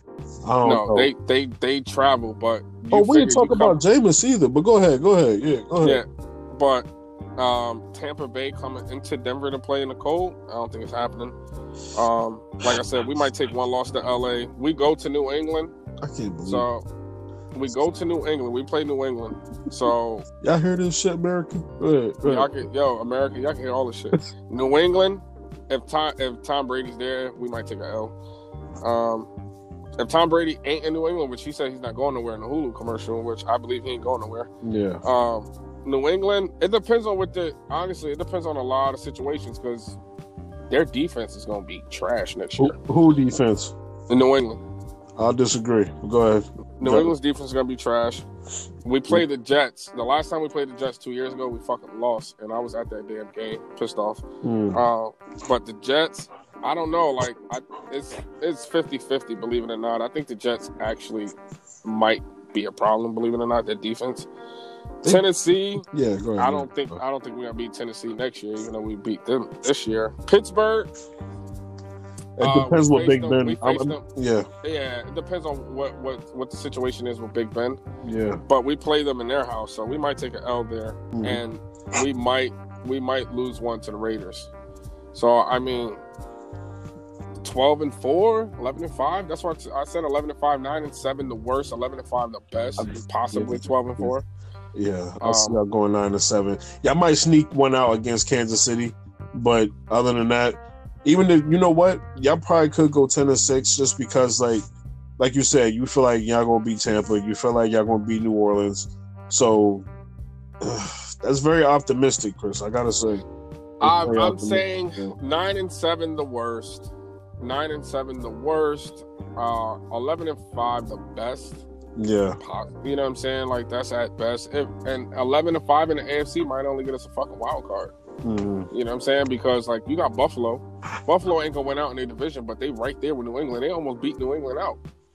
So Buffalo got a good defense, though. You don't. And Sean yeah, McDermott's Buffalo defense. Buffalo's defense is good. You know what I'm saying? The quarterback he stepped up major. Yeah, Josh Allen. Yeah, he did get better. I ain't gonna lie. I was calling him Josh- for brains Josh- last year. let me tell you something. I, I I told everyone Josh Allen is probably like he. I think Josh Allen was the pick in that draft. Personally, What I think Josh Allen was the pick in that draft. was this his second year? Yeah, this So was he his second came- year. He came out with Baker Mayfield. Baker Mayfield, right? He Who came out. with? He he came out with um. Damn, what's that fucking kid? Josh Allen, Baker Mayfield. He came out with um. I can't believe DJ Moore. I think. I want to say DJ Moore. I think he came out with DJ Moore. Um, He, he Oh. came out with a couple. or did he come out with C Mac? I don't remember. I don't. I don't think. I don't know, but nah, because C Mac was there before before DJ Moore. Because they had Devin Funchess and some other dude. No, I don't even know, bro. I, I can't even fucking. You threw that at me. I don't even know. But I gotta look that up. But man, listen. At the end of the day, Denver Broncos is trash, and we're gonna see y'all next season. Okay. He we- came out with Sam Darnold. Okay. Yeah. He came out, Josh Allen came out with Sam Darnold. He came out with Baker Mayfield hmm and Josh Rosen. Oh, you talking about quarterback wise? Yeah, as far Oh, as yeah. quarterback wise, in that class, wise, in that say so. class, that's what I'm saying. In that class two years ago, he was the better quarterback. And I knew he was the better quarterback. Like, I think, honestly, I think between him and Josh Rosen was the better quarterbacks in that draft. Josh Rosen just reminds me too much of Eli. I don't know why. Josh Rosen reminds me of Jay Cutler. I don't. I don't. That's not a good. That's not a compliment. Now, oh, oh, hold on. Before you say Jay Cutler, you talking about Denver Bronco Jay Cutler or Chicago Bears Jay? Cutler? I'm talking about all kind of Jay Cutlers because according to according to No way. If, nah, yo. According to Stephen A. Smith, I mean, he has he talked to a couple players and or whoever in the locker room, and uh, they was they was saying some shit. Even Brandon Marshall was saying some shit about him, like saying he's a terrible leader and all this shit. Like he's just not a good he's not a good quarter. Like honestly, he when he played with Denver because we drafted him. okay, Okay, when he played with Denver, we kept him for four years. Two out of the four why. years with two because he was on a rookie contract. Well, yeah, So you- yeah, okay, You take advantage of the contract. yeah. Two out of the four years that he was with us, we went to the playoffs. So defense though, that's the question. Who was y'all running back? Y'all had Clinton Portis, didn't y'all? But at that time, yeah, we had Clinton Portis. Um, we had no Sean Marino come in after last year. He was there with us. But um, Yeah, so y'all had had- other players surrounding Jay Cutler. Okay, I got you. We So had was- Demaryius Thomas. We had Oh, fucking A young uh, Demaryius Thomas at that. Excuse me. yeah. Go ahead. You're making my point, but I appreciate No, it. no, no, no. I know what you're saying. but um, Jay, but he went to the playoffs the last two years of his Yeah, yeah. contract with us. The only reason it didn't work out, and I'm gonna tell you exactly what happened when the reason it didn't work out because he's bullheaded. Like he's a bullheaded motherfucker. But um, so he Aaron Rodgers without talent. what's the yeah? But Okay. Who who's the offensive coordinator for New England again? um Josh? Well, it was Josh McDaniels. I don't, I don't know if he got Well- hired. Well. Josh McDaniels came over to Denver. He Yeah, y'all got from Tebow. We picked him up, and Josh Daniels came over and worked. It didn't work out between him and Cutler because he wanted Cutler to change his ways, and Cutler was like, "No, I'm out." And that's when Chicago gave him that big ass contract. And Yeah, shit didn't work out with Josh McDaniels with us. Josh McDaniels lasted one year and went back to New England. So he wasn't ready. That's all that was. We no, gonna see. he was he was young. Like this year, I I think Josh McDaniels is still in New England. That shit's Mhm. going to be based upon a lot because Josh McDaniels and Tom Brady's relationship is really good compared to um, Belichick and fucking Brady's relationship. So I don't Well, think Josh don't Daniels going anywhere. Personally, Yeah. I think when Belichick, when it's time for Belichick to hang up the rings, I think Josh McDaniels is taking over there. I think that's where it's going because look what happened last year. He was supposed to be in Miami, and look what happened. He was like, Well, nah. he, he he did that himself. He he had the interview, had the job, and then turned around and said, "I don't I don't want this But shit." you know why though, right? You I don't know why. Because the owner of New England was like, "Listen, stay here for another two years, and this is yours permanently." You know what I'm saying? We'll give you that. You know what I'm saying? Good contract to stay here in New England, and that's what's going to happen. I think this season coming up might be Belichick's last year. So you think they're gonna fire Belichick? Yeah, Belichick time might be gone. I think. the- You know what's going to happen? Bill take. Belichick. Bill Belichick's going to get fucking fired, and then you know what's going to happen? Adam Gase is going to get fired, and fucking Bill Belichick's going to coach the Jets. If that happened, you know how nice Bill Jets Belichick. Bill Belichick started off with the Jets when he first came into the league. I couldn't start off with Cleveland. No, Cleveland then went to the Jets. Sorry, you're right. Yeah, yeah, yeah. Okay. But Yeah. my like, I see that happening. Like Adam Gase ain't gonna survive after this year. I think Adam Gase is gone. That's let me tell you, fault. Adam Gase is gone. Bill Belichick might be gone after next year. And don't be surprised if the Jets offer him the fucking the kingdom to New York. And Bill Belichick could go over there with Sam Darnold, develop him correctly. like, Mhm. That's what I, I got a feeling he's gonna come to the East Coast. Like, it's not too many coaching spots left that you're gonna see like that's gonna open up too much. Like the Rams coach, he's staying there forever. Um, Ron Rivera, he's gonna be in Washington for maybe four to five years, depending on Yeah. where they go. Uh, Tennessee's coach, he's gonna stay there. Uh, Mhm. Denver's Denver's Vic Fangio, he signed a four year deal, so he's there for another three. Um, And then like, the, the, yo, let me tell you something. I forgot all about this shit, and this podcast has went on so long. I have to Yeah, talk about this. I gotta, I gotta talk about this real quick because it's like we're doing some ESPN shit right now. Yeah, yeah. No commercials, all Yeah. free. No commercials, all free. Y'all ain't gotta hear about nobody dental work and shit. Um, Yeah. this is what I forgot to talk about. Let's go back to Dallas really quick because this is like the whole situation I just thought about this shit. Dak Prescott might be go bye bye because Mike McCarthy is now the head coach. I just remember that. Okay. And I um, thought- um, yeah, I should have brought that up. That's my fault. Okay. Mike, Mike. McCarthy. I'm gonna tell you something. Mike McCarthy is not a fan of how the way Dak Prescott plays. He, You don't think so? I don't think so, man. I, I, I don't think so. Like, I, What get what, what makes you say that though? Like, I what makes you say that shit? listen. I, I don't think that he, he likes a more throwing quarterback. That can throw the ball, man. Dak can throw the ball, but when he got them goddamn spotlights on him, he, you know, I don't know. Dak, Dak don't show up like everybody think he do. So, I mean, just don't be surprised if Miami do chase him. Like, don't be surprised if. So that do- might actually be some shit that might happen. Not like, you know, we just taking a gander. That actually might go down. Like because they got the money to I- afford it. honestly, I, I, look, I, I have a little inside scoop. I, I'm gonna tell you something. I, I, the NFL don't even know this fucking shit. Yeah. Okay. This is, I'm telling you, this is real talk. I'm listening. I'm listening. I'm listening. Uh, I'm gonna tell you something. Uh, a buddy of mine's, his um, a buddy of mine's, his nephew, played with um, he played with Mariota in college. Okay, my friend's nephew he played with him in college or whatever. And the one place he said he wanted to play Mariota, he said he wanted to play in Miami. And like I mm-hmm. said, my my boy's nephew, he still talks to him and shit like that. And, Okay. and he's just like, listen, I, I really want to go to Miami. He's just like, I love it out there. And I think that if Miami don't chase for him, Miami might chase for Mariota. You know what I'm saying? Like he might take a he might take a stupid low contract to go to Miami.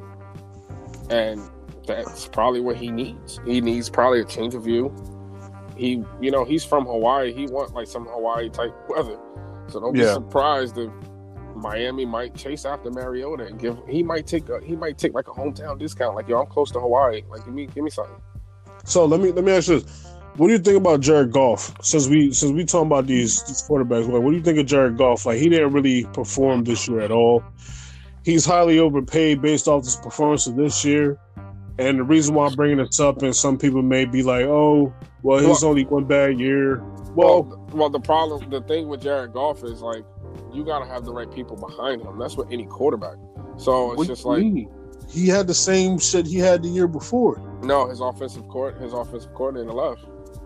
Wait, Sean McVay is basically that month. Sean Man. McVay does everything, but they do have an offensive coordinator in place, and he wasn't there. And the you want to hear some funny shit? Two years ago, when they went to the Super Bowl, guess who the quarterback coach was? Pat Shurmur. Nope, Mike Shula. No, he didn't. Mike Shula was not the damn. No, he wasn't. bro. He he was the quarterback coach. He wasn't even in the. He wasn't even in the damn league, Chris. Mike Shula been in the league. What are you talking about? He took a break. He after we fired him, they went to the. Yeah, bro, that was like two. That was a year after Atlanta, right? They went to the Super Bowl against uh, New England. Yeah, they they. He took a break. He after he got fired from us. I think he went back He to college or high school. He, he got fired from y'all, right? He got fired from y'all, took a break for one year, went back to college, right? Went back to college for two years. No, went back to college for two years. Mhm. Fucking came back as the quarterback coach for him. And Yeah. then last year he was with the Giants and he only stayed a year with Pat Shurmur because he went under Pat Shurmur. And now they're both sitting in Denver. So as far as quarterback whisperer wise, like you need that shit somewhere and you know what I'm saying? Like that and the thing about it is the type of so at that time when they went to the Super Bowl didn't do shit against New England, they were a defense based team. And I was Who? like In the LA? Rams. Yeah, I like The Rams was killing shit on defense that year when they went to the Super Bowl. They they were the number one defensive team. And like these past couple years, you're like, yo, defense is supposed to win championships. The last defensive team I seen win a championship was fucking Denver. So, I mean, that year, yo, like yo, I was expecting Aaron Donald to go off against the Patriots. He ain't even touched Tom Brady. Like they had that nigga trouble. Let me tell you something about Aaron Donald. This is this is a sidebar. I'm tired of niggas saying he's he's like the best. Listen, stats don't really tell the whole story. And here's the thing: I'm not going to take nothing away from him. His pass rushing abilities is elite. He's like one of the best D tackles in this game. Is he the best? That's debatable. And here's why: because he is lazy against the run. yep, very lazy. If you don't, if you don't, he doesn't get there like right from the jump. He he like gives up early as shit. You can watch him. He like he just lackadaisical. He's very lazy against the run. So he is definitely just a pass rusher. So I think, I mean, I think honestly, the best pass rusher in the league is Khalil Mack. Hand in the dirt pass? Oh, you mean just regular outside linebacker and hand in the dirt don't matter? Yeah, I, I, mean him going after the quarterback and him, you know, getting to where his assignment is. I think Khalil Mack's the best at it right now. I mean, I mean, if you think someone's better than him, honestly, like I, I, I don't see it. I'm thinking, I'm thinking, bro, because I Khalil Mack, you know what? I I'll agree with you, but here here's why. Because like I think every every time I've seen this man play, he's in somebody's fucking face. He's in I somebody's mean, face. He's he's like time, always in somebody's face. Like the same thing with Nick Bosa this year. Like Nick yeah. Bosa stayed in the quarterback's face this year, and he mm-hmm. was really close to getting on Mahomes a lot of times, and mm-hmm. he just missed it by like an arm. I think if his arms was like maybe an extra four inches, like he would have got Mahomes a shit ton. That's a that's a. hey, if I, can, if I can grow four inches, man, I'd be fucking phenomenal. I wouldn't even be Man, I'll, I'll, probably still have a podcast, but I'll be in the league somewhere four inches, man. Shit. Well, with your size, you you never went and tried out. Like man, the, the, Jets do open tryouts every fucking year. Like they do open tryouts no. to the public. Like you think I won't make a phone call for you? I can make a phone call for you. But wait, I did call them. I called them. I called Baltimore. I called Carolina, and I called um the Giants when I was living in South Jersey, and and I called Philly. They all said that I need some kind of tape. So if I don't have any tape, not high school tape, but tape like semi-pro football tape, and well, I never play, do one year in semi-pro, get your ass on a get, become a defensive end, and go out there and hit some shit.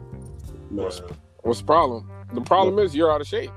No, that that's the problem. But the for football shape, yeah. But the the, the, the problem is this: like I you need got, to you work. Got, you got no endurance. You got all the strength in the world, but you ain't got no endurance. Oh yeah, I, I, agree with you. I'll be the first one to tell you my my endurance is trash.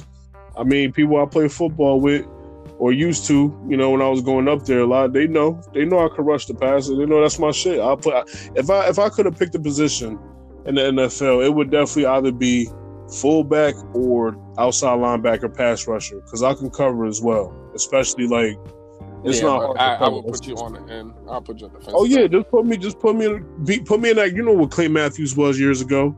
Yeah. Like strictly a pass. That's all you gotta do. Give me that. I'm gonna beat the, the, the, tackle every time, and I'm just as strong as that motherfucker. So if he wanna try to grip me up, listen. I have one of the best coaches in the world. Um, he's not actually a coach, but you know, Chris on a on a on a on a podcast, I hear him. you know, he got me into football. I, I am one of those. uh I'm those undercover like whispering coaches. Like it's crazy. Like and belt like I give you a prime example. Of my son, right, when he played football this year, he was out for three games with a spinal injury. My son, he had like a slip disc. He was out mm. for three games. Mm, yeah. And those in those three games, his team didn't score not one fucking point. So in the nine games he played this year, mm. right, he played. Sorry, one, two, three. So damn, what the hell? I can't count. So in the five games he's played this year, because they only had eight games. So in the five games he played, and he was out for three. The five games he had nine touchdowns. Mm. Offensive MVP. Like, and this is Pop Warner. Like, you know what I'm saying? This is Pop Warner. He's still. You have to play for the Wildcats. How am gonna play for them EO Wildcats? If they still no, around. I had, them, I had them playing for Newark, but the problem was to drive back and forth from Belleville to Newark every day, Belleville to Newark every day. The team that I had them on in Newark, the Stallions, they went undefeated and won a championship in their division. Man, so, it's the Wildcats, man. Fuck, I ain't gonna say they fuck. don't. They don't have Wildcats anymore. It's, it's Jaguars now. So it's hmm. little, ja- it's little Jaguars now. They do shit this year. I'd be um, damned be called a little Jaguar. Go ahead. But uh, like I said, he was out for three games, had nine touchdowns. He had 687 receiving yards. Wow, that's pretty good for Pop Warner. And and let me tell you something. He had nine touchdowns this year. You know how many the team had all season? Thirteen, and he had nine. So what does that tell you? And it wasn't poor coaching. A lot of kids ain't have no heart because, like in this in, in Belleville, for some reason in this town, you can't coach the way you want. Like they wanted me to coach.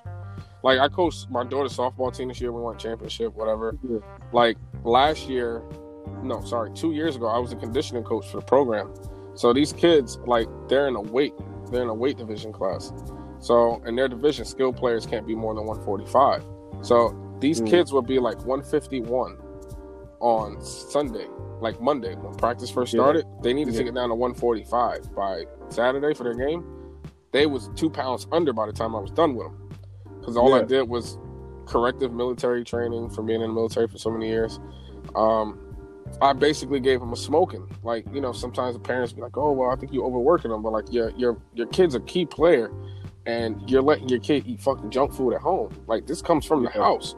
Like Yeah. your kid eating fuck. You give your kid five dollars a day and have that nigga go to Wendy's and get a fucking four for four every fucking day after oh, practice. Oh yeah, yeah, you're right. ain't gonna Yeah. keep his weight where he needs to be. Like I need a player that can sit here and come on the field and commit. Like some of these kids don't want, like the younger generation now don't want to commit. So it's like, they- like yo, commit to a diet. Like one kid, I was yo, I did his meal plan for a week. I was like, yo, I'm gonna give you a meal plan. I want you to stick to it. He was the running back. He Yeah. stuck to the shit, and guess what? He was a pound and a half underweight. Came in, came in the one game, scored three touchdowns. He was the running back for my, my son's team. Three touchdowns in one game. Couldn't nobody keep up with him. My son was the fastest on the team. He was the second fastest, and he came in. I'll race, I'll race your son right now. At I'll race your son right now at 290. I don't even think you'll keep up with him. To be honest with you, I'm gonna keep it real with you. Stop it. I'm Stop 200 flat, and I can't even keep up with him right now. My son is running a five and a 40 right now. He's running five seconds in a 40 right now. Man, look. Look, is that the same when I beat it, man? Yeah. Yeah, yeah. Let, let's we can race. We can definitely do that. Now, mind you, this is what we talked about to Patrick Mahomes and Peyton Manning in the straight race. You know what I'm saying? Like, Nah, I'm, telling, yo. I, I'm telling you, he's running five flat at 14 right now. He's running Look, that, five that's flat, pretty good. That's pretty good. and he's going into high school next year, his freshman year. Look Listen, how much I'm- time he got left to progress, and he's yo, he's way lighter than you. My son's a buck 35. Like, Okay. You know what I'm? Okay. You got about a hundred and something pounds. Like you're not gonna keep look, let me tell you, his his where he will beat you at is his step. His launch is like my son's launch is Come crazy on. because I've been I'm telling you, I've been working on his launch. So I got you to where you needed to be. So what are you saying? Like Hold on, wait a second. You ain't teaching me about no damn running. You told me about lifting and and and um and uh what's the name? And I used to teach you on your steps when you was on defense. Who taught you how to swim and chop to get to the quarterback? You That's what I'm saying. That that play. yeah, technique, technique. But it was I always had speed, and that that shit was just natural. But Don't where do do you think? But where do you think speed comes from? Getting off the line, it comes from technique, right? Man, look, you didn't look, It doesn't come from technique, yes or no? It comes from technique, It doesn't yeah. come from technique. Okay, learning how to get off that ground at the fucking first step. Man, first step, your first step is why you killed everyone when you was younger. Your first step getting off that D line when I told you how to explode correctly, do certain moves, chops and swims. It's getting off that. It's getting off that first step. If you were fast to shit off that first step with the amount of power that you have and you know how to use it, this is a different situation. Like I'm teaching him how to learn how to use his power correctly, jumping off. So when I Yeah. blow the whistle and him getting off, and he's running a five flat, five one, five two, and a forty at his age Yeah. right now. Not even in high school yet. Like he got a long, and he still got four years left to go to bring that time down. Like I told him, like yo, when you're senior in high school, like your time needs to be a four three, four four. Like you know what I'm saying? Like, is he if these if he's gonna remain that light, definitely like he needs to be around that. 'cause- like the, the the most I've seen, the most I see him being is like 185, 190 at the end of his high school timing. I don't think he'll go to 200. He's just built very slim. Uh, how tall is he, yo? right now he's five seven. Okay, so so so Chris, I'm gonna tell you what.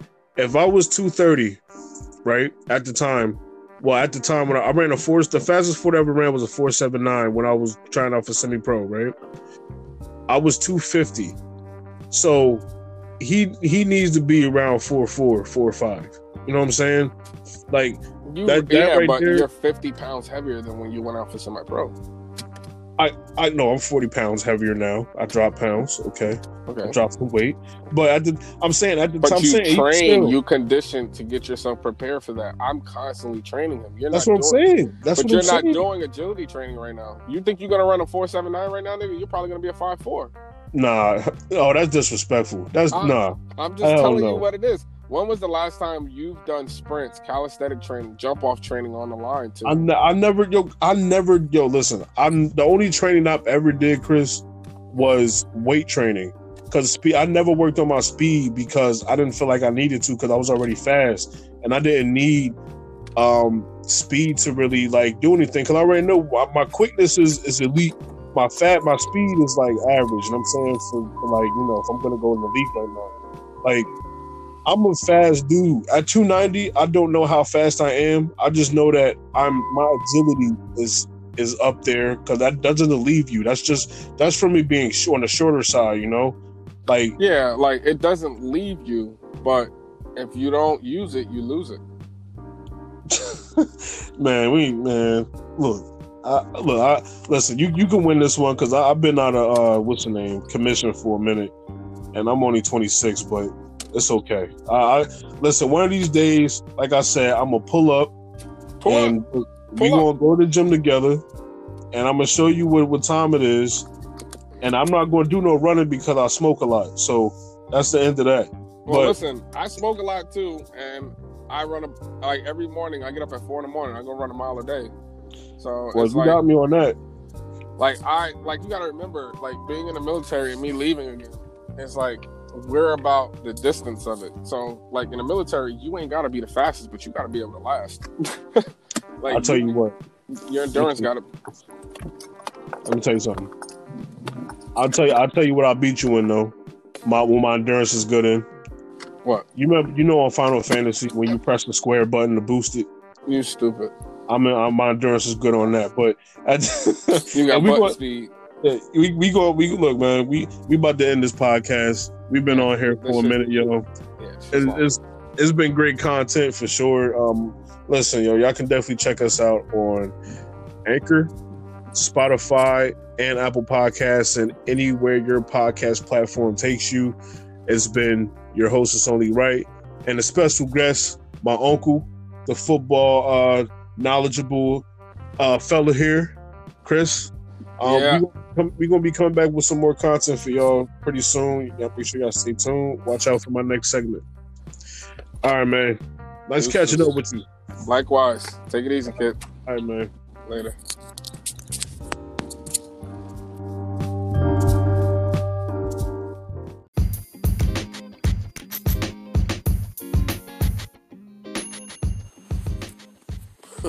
Welcome back, people. This shit is too funny, man.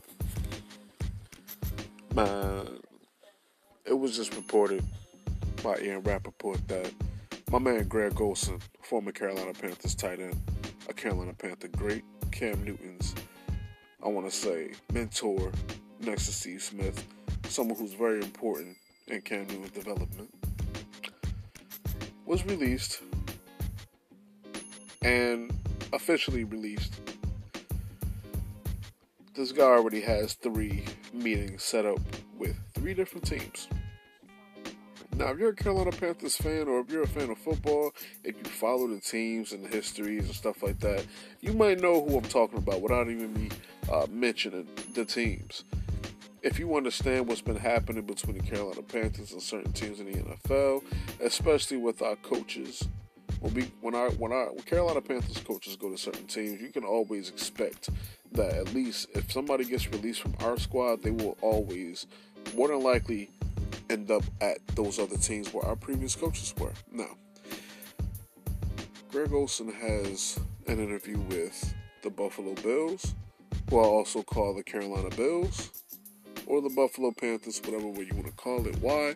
Because Sean McDermott was our former defensive coordinator the year we went to the Super Bowl back in 2015, where we had that tremendous defense. Shout out to Sean McDermott. And he brought them boys to the playoffs this past season um, up there in Buffalo. So, yeah. And over the course of time since Sean McDermott has been in Buffalo, we've been swapping players back and forth like, you know, like nobody's business.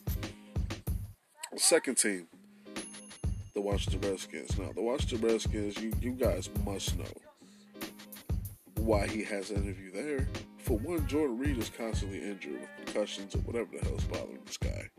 Nowadays, he might as well just go ahead and retire and make sure he's healthy, kind of like Luke Kuechly. But because Ron Rivera was our previous head coach and had been for the last nine seasons, Ron Rivera was picked up by the Washington Redskins as their head coach. And look, right on the money, right on time. When Greg Olsen got released, he was given a shot by Riverboat Ron and the Washington Redskins. So, am I surprised? No. Am I disappointed? No. Because, look, man, at the end of the day, us, the Carolina Panthers, going through a rebuild, and I really don't expect any of our really, really good players that we've had over the years to remain with us any longer. I expect some more players that actually get released and or traded, and don't be surprised if you see Cam Newton dangling out there in free agency sometime soon. You know, it's the part of the business. But back to the story. Ron Rivera Sean Washington. Do I think that Greg Olsen will go there? I don't think so, not one bit. I don't think their offense is prepared. If I'm Greg Olsen, I am going to a contender, someone where I can win right now, and I have to go through a rebuild because if that was the case, I would just take low pay or lesser pay from the Carolina Panthers just to stay there. Because clearly we're going through a rebuild. Yeah, we're going to try to win, but it really depends on what we do at the QB position. That would determine everything that we were trying to do going forward. But also, and the last team that Greg Olsen had an interview with is the Seattle Seahawks. He's set to visit all three of these teams Seattle, Buffalo, and Washington. If I'm Greg Olsen, I'm looking at Seattle very, very closely.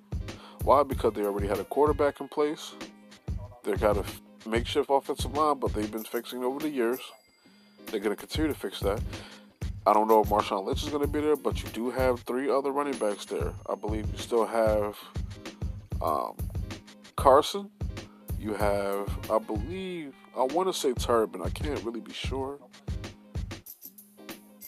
And you got that uh the other kid over there. What's his name? Ro- not Royce Freeman. Some other cat that they picked up last year. You have yourself a wide receiver corps to a degree.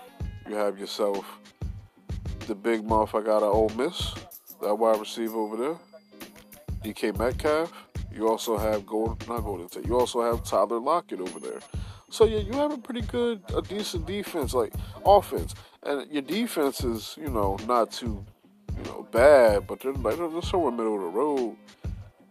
You got a decent team over there and a Super Bowl winning head coach. So look, you got a good foundation there in Seattle. If I'm Greg Olsen, I'm looking to go to Seattle. Why not Buffalo, Washington? Well, let's start with Buffalo. Simply because I don't trust Josh Allen. I know this year was, I want to say, his best year so far from being in the league. Yes, I believe he's only a third year quarterback. Uh, but at the same token, I just don't, I don't see enough out of Josh Allen. And right now in Greg Olsen's career, where I feel like, okay, yeah, we're gonna win. Yeah, that defense can definitely put us in position, but it's gonna be the same situation in Carolina. And you may be asking, well, you're comparing Carolina and Buff and all these teams because, like, you have to understand if you're a former teammate, if you're a former player, and you just left a team that had the same situation that you're going to, why even transition? You might as well just stay there or get paid. And granted, it was not, it was out of his control. But on top of why he was released was probably because of the deeper side that Matt Rhule is a player developer, and they're looking to either get some players in the draft at his position, save some money on the cap, to where we can spread those finances around the team. But back to Greg. Looking at Buffalo, they just don't. Josh Allen just doesn't, you know, pique my interest as a quarterback right now. If I at Greg Olsen's age, if I was a younger tight end at Greg Olsen, and Greg Olsen, he wouldn't be in the situation. But hypothetically speaking, and if I were going to go to Buffalo, that would probably be one of my targets because I know that Josh Allen can scramble. I know that he can run with the ball. I know that he has a strong arm. I know he's accurate at times. I know he's been getting better over the course of time, quicker than most QBs, and you know coming into the league. And all he needs to be do needs to be is surrounded with other weapons, because right now in Buffalo, I can't even tell you the starting receiver. I think it's John Ross. It might be John Ross. It could be. It could be. Uh, he's bumblefuck. I don't know, and that's a problem. Greg Olsen, thirty what six? He can't be your main target on offense. Come on now. So I think Buffalo's out of the question. But once again, it's a business. You never know. He might get offered some outlandish amount of money to produce. And if it's your last contract before you actually retire, go hit that booth, then go ahead and take it. But let's transition over to Washington. Now, Washington, you got Dwayne Haskins at quarterback, a second year quarterback who, in my opinion, has not shown me anything. And, you know, he has some weapons over there in McLaurin and that other wide receiver that uh that got hurt in the middle of the season. And you also have a decent offensive line if you're able to retain Trent Williams, which I don't believe he'll end up staying there simply because when you're fucking with somebody's money like that and their career, as far as uh, revolving around their health, that can be a definite icebreaker or a definite breaking point where I will end up leaving the team and go somewhere else, take my talent somewhere else. Watch the defense. I want they're not they're not bad, but they're not good at all. I'll say that right off the jump. And I think it's going to be the same thing. Like, listen, when you bring a coach over there, you're looking to build your team. And like I said, if I'm Greg Olsen, I'm not going to a team that's building. I want a team that's in win now mode, like Seattle. They, they have some expiring contracts. They still have some contracts on board for the next few years. So they are in perfect position to win now. They still have their quarterback, which is important. They still have their running back, which is important. Their offensive line can always be fixed through free agency, and it can also be fixed during the draft. So, and you have a good receiver. You have a good wide receiver corps. I look if I, if it's only those three teams, which I'm sure there would be more, and I'm sure Greg Olsen will be contemplating if he's going to end up going into the booth, get them fat checks because he's already shown that he can. He's already demonstrated that he can be in the booth and do some color guy stuff, you know, for the games.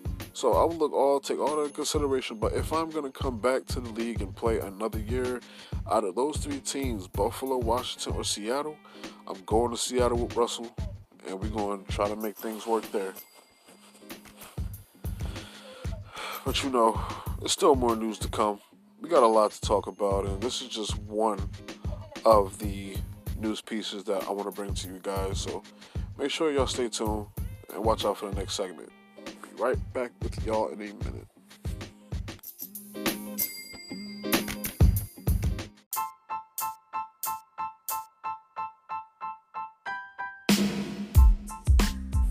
Wait, wait, wait, wait a minute, y'all.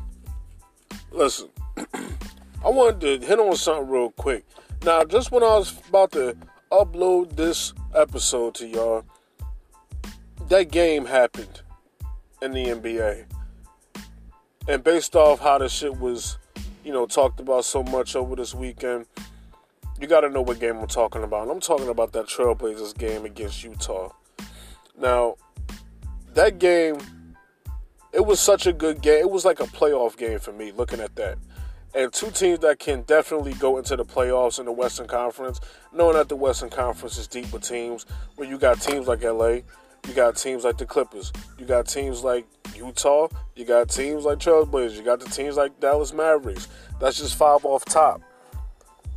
You know what I'm saying? So, and hell, I don't know if San Antonio going to make it, but that's another team that could possibly make it as well.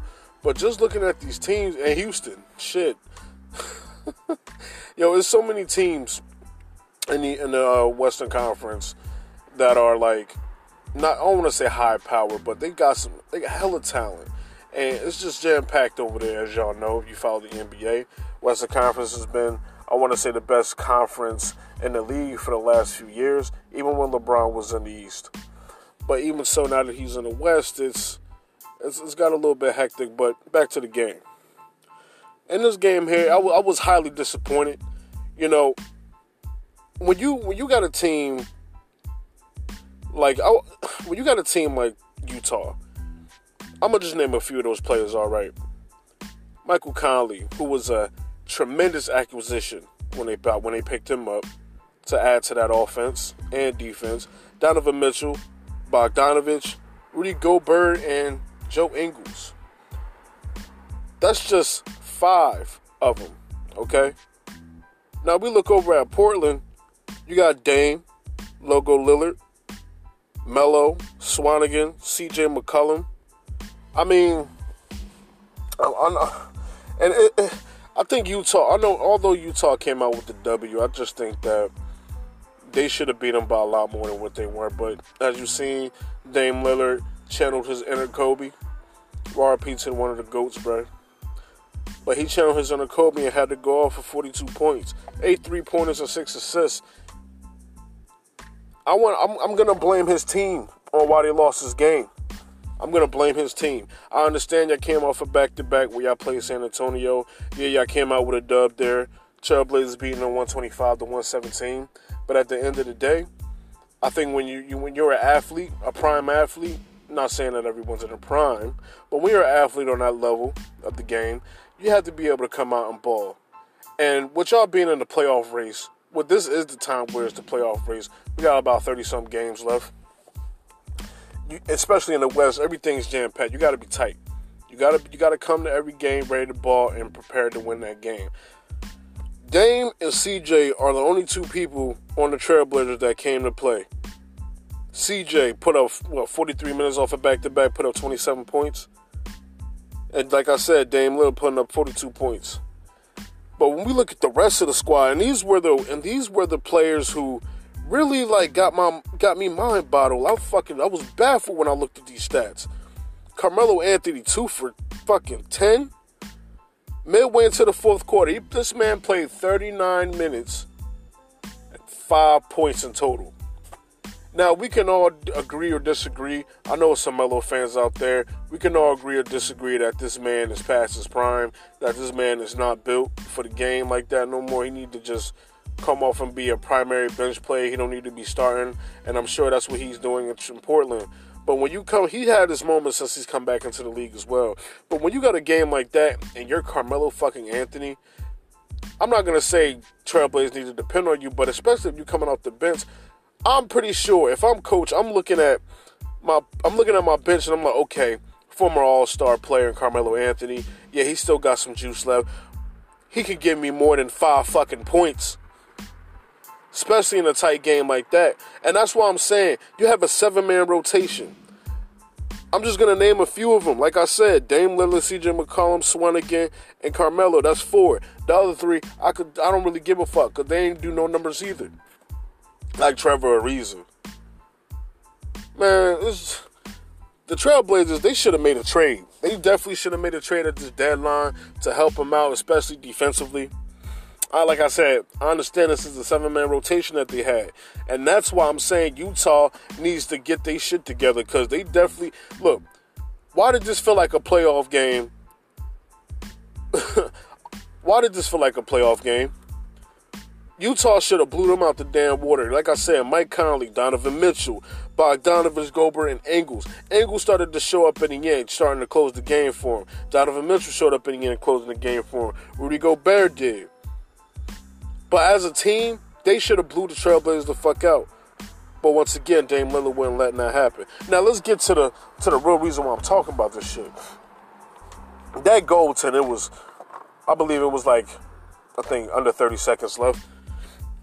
It was 116, 114, Utah. And Dame Lillard came at the top of the key, drove on Rudy, and some other motherfucker. Laid that bitch up, bounced right off the glass, and Rudy Gobert blocked it. That's what they say anyway. That's what the reps say. Now I know the NBA players can't really say much about it, but if you if you look at that if you look at that in live, you can clearly see that was a goaltend. The ball bounced off the damn backboard, going down, and Rudy Gobert hit it. It should have been two points Trailblazers. should have been tied 116 116. Whether or not they would have won that game, who knows? But at the end of the day, was Dame Lillard robbed? Were the Portland Trailblazers robbed? Hmm. In that sense, I'm not going to say they were robbed. I'm going to say that Dame was robbed of that bucket. They weren't robbed of the win, though. Because it's not like it was a one uh, 15 game, 114 game where that two points could have definitely put them ahead with a few seconds left. Like, yeah, that would be robbery. But Dame Lillard definitely got robbed on that bucket. As a team, your team shit the bed. It was only two of y'all that came out to play that night. It really was only two of y'all that came out to play that night, and that's Dame Lillard and fucking CJ. Everybody else needed to pick it the fuck up. When you got a short rotation like that, which is to happen in the playoffs, you play with a tighter rotation. You don't play all 10 guys or 11 guys, whoever, right? You don't do that. You end up playing a tight group, maybe eight guys, and you go out and ball. When you go in situations like that, Melo, you cannot be going two for 10, putting five points up in 39 fucking minutes. Swanigan, you cannot be putting up four points in 28 minutes, man. And CJ, I'm a little. I need a little bit more from you. I'm not no Portland Trailblazers fan, but just a fan of basketball. Watching this and people complaining and whoever's a Trailblazers fan or whatnot, bruh. Dame, yeah, he can carry the load. But bruh, when playoff season come, especially in the West, you seen this man was getting triple teamed, double teamed, and he still was wetting them buckets. But nobody else was carrying the load except CJ. Everybody else in Portland needed to pick it the hell up. I don't know what the hell that game was about. But yes, Dame Lillard did get robbed of that bucket. It should have been 116 up. And maybe or maybe not, they would have had an opportunity to win that game. But again, shout out to Utah for coming out with the dub. Although some some things happened toward the end of that game that made it more clear cut for y'all to win. But it is what it is. Shout out to the Boston Celtics going out on a six straight win. you know I had to add that in. But yo, it's your boy, it's only right. Thank you for tuning in. Watch out for the next segment. I'll be right back, y'all, in a minute.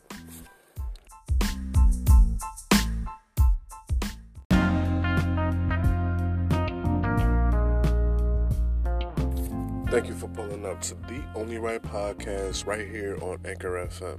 Listen, I know some of y'all listening to this podcast, and for my new listeners, check me out. If y'all want to get up on here and talk your shit, best believe I'll let you on for sure. If you want to talk your shit, whether it's football, whether whatever you want to shoot the shit, look, I'm all for it. Just make sure you download the Anchor app and favorite the podcast. Once you favorite the podcast, I'll be able to get you on as soon as possible. Or you can leave yourself a voice message on the podcast and I can answer your questions then. And also be able to play those voice messages if you damn well please. Just let me know in the voice message. And once again, favorite the podcast if you want to shoot the shit on here. But once again, thank you for pulling up. I appreciate you for listening. You can check us out for our next episode. I'll be right back with y'all very, very soon. So until next time, y'all have a good one.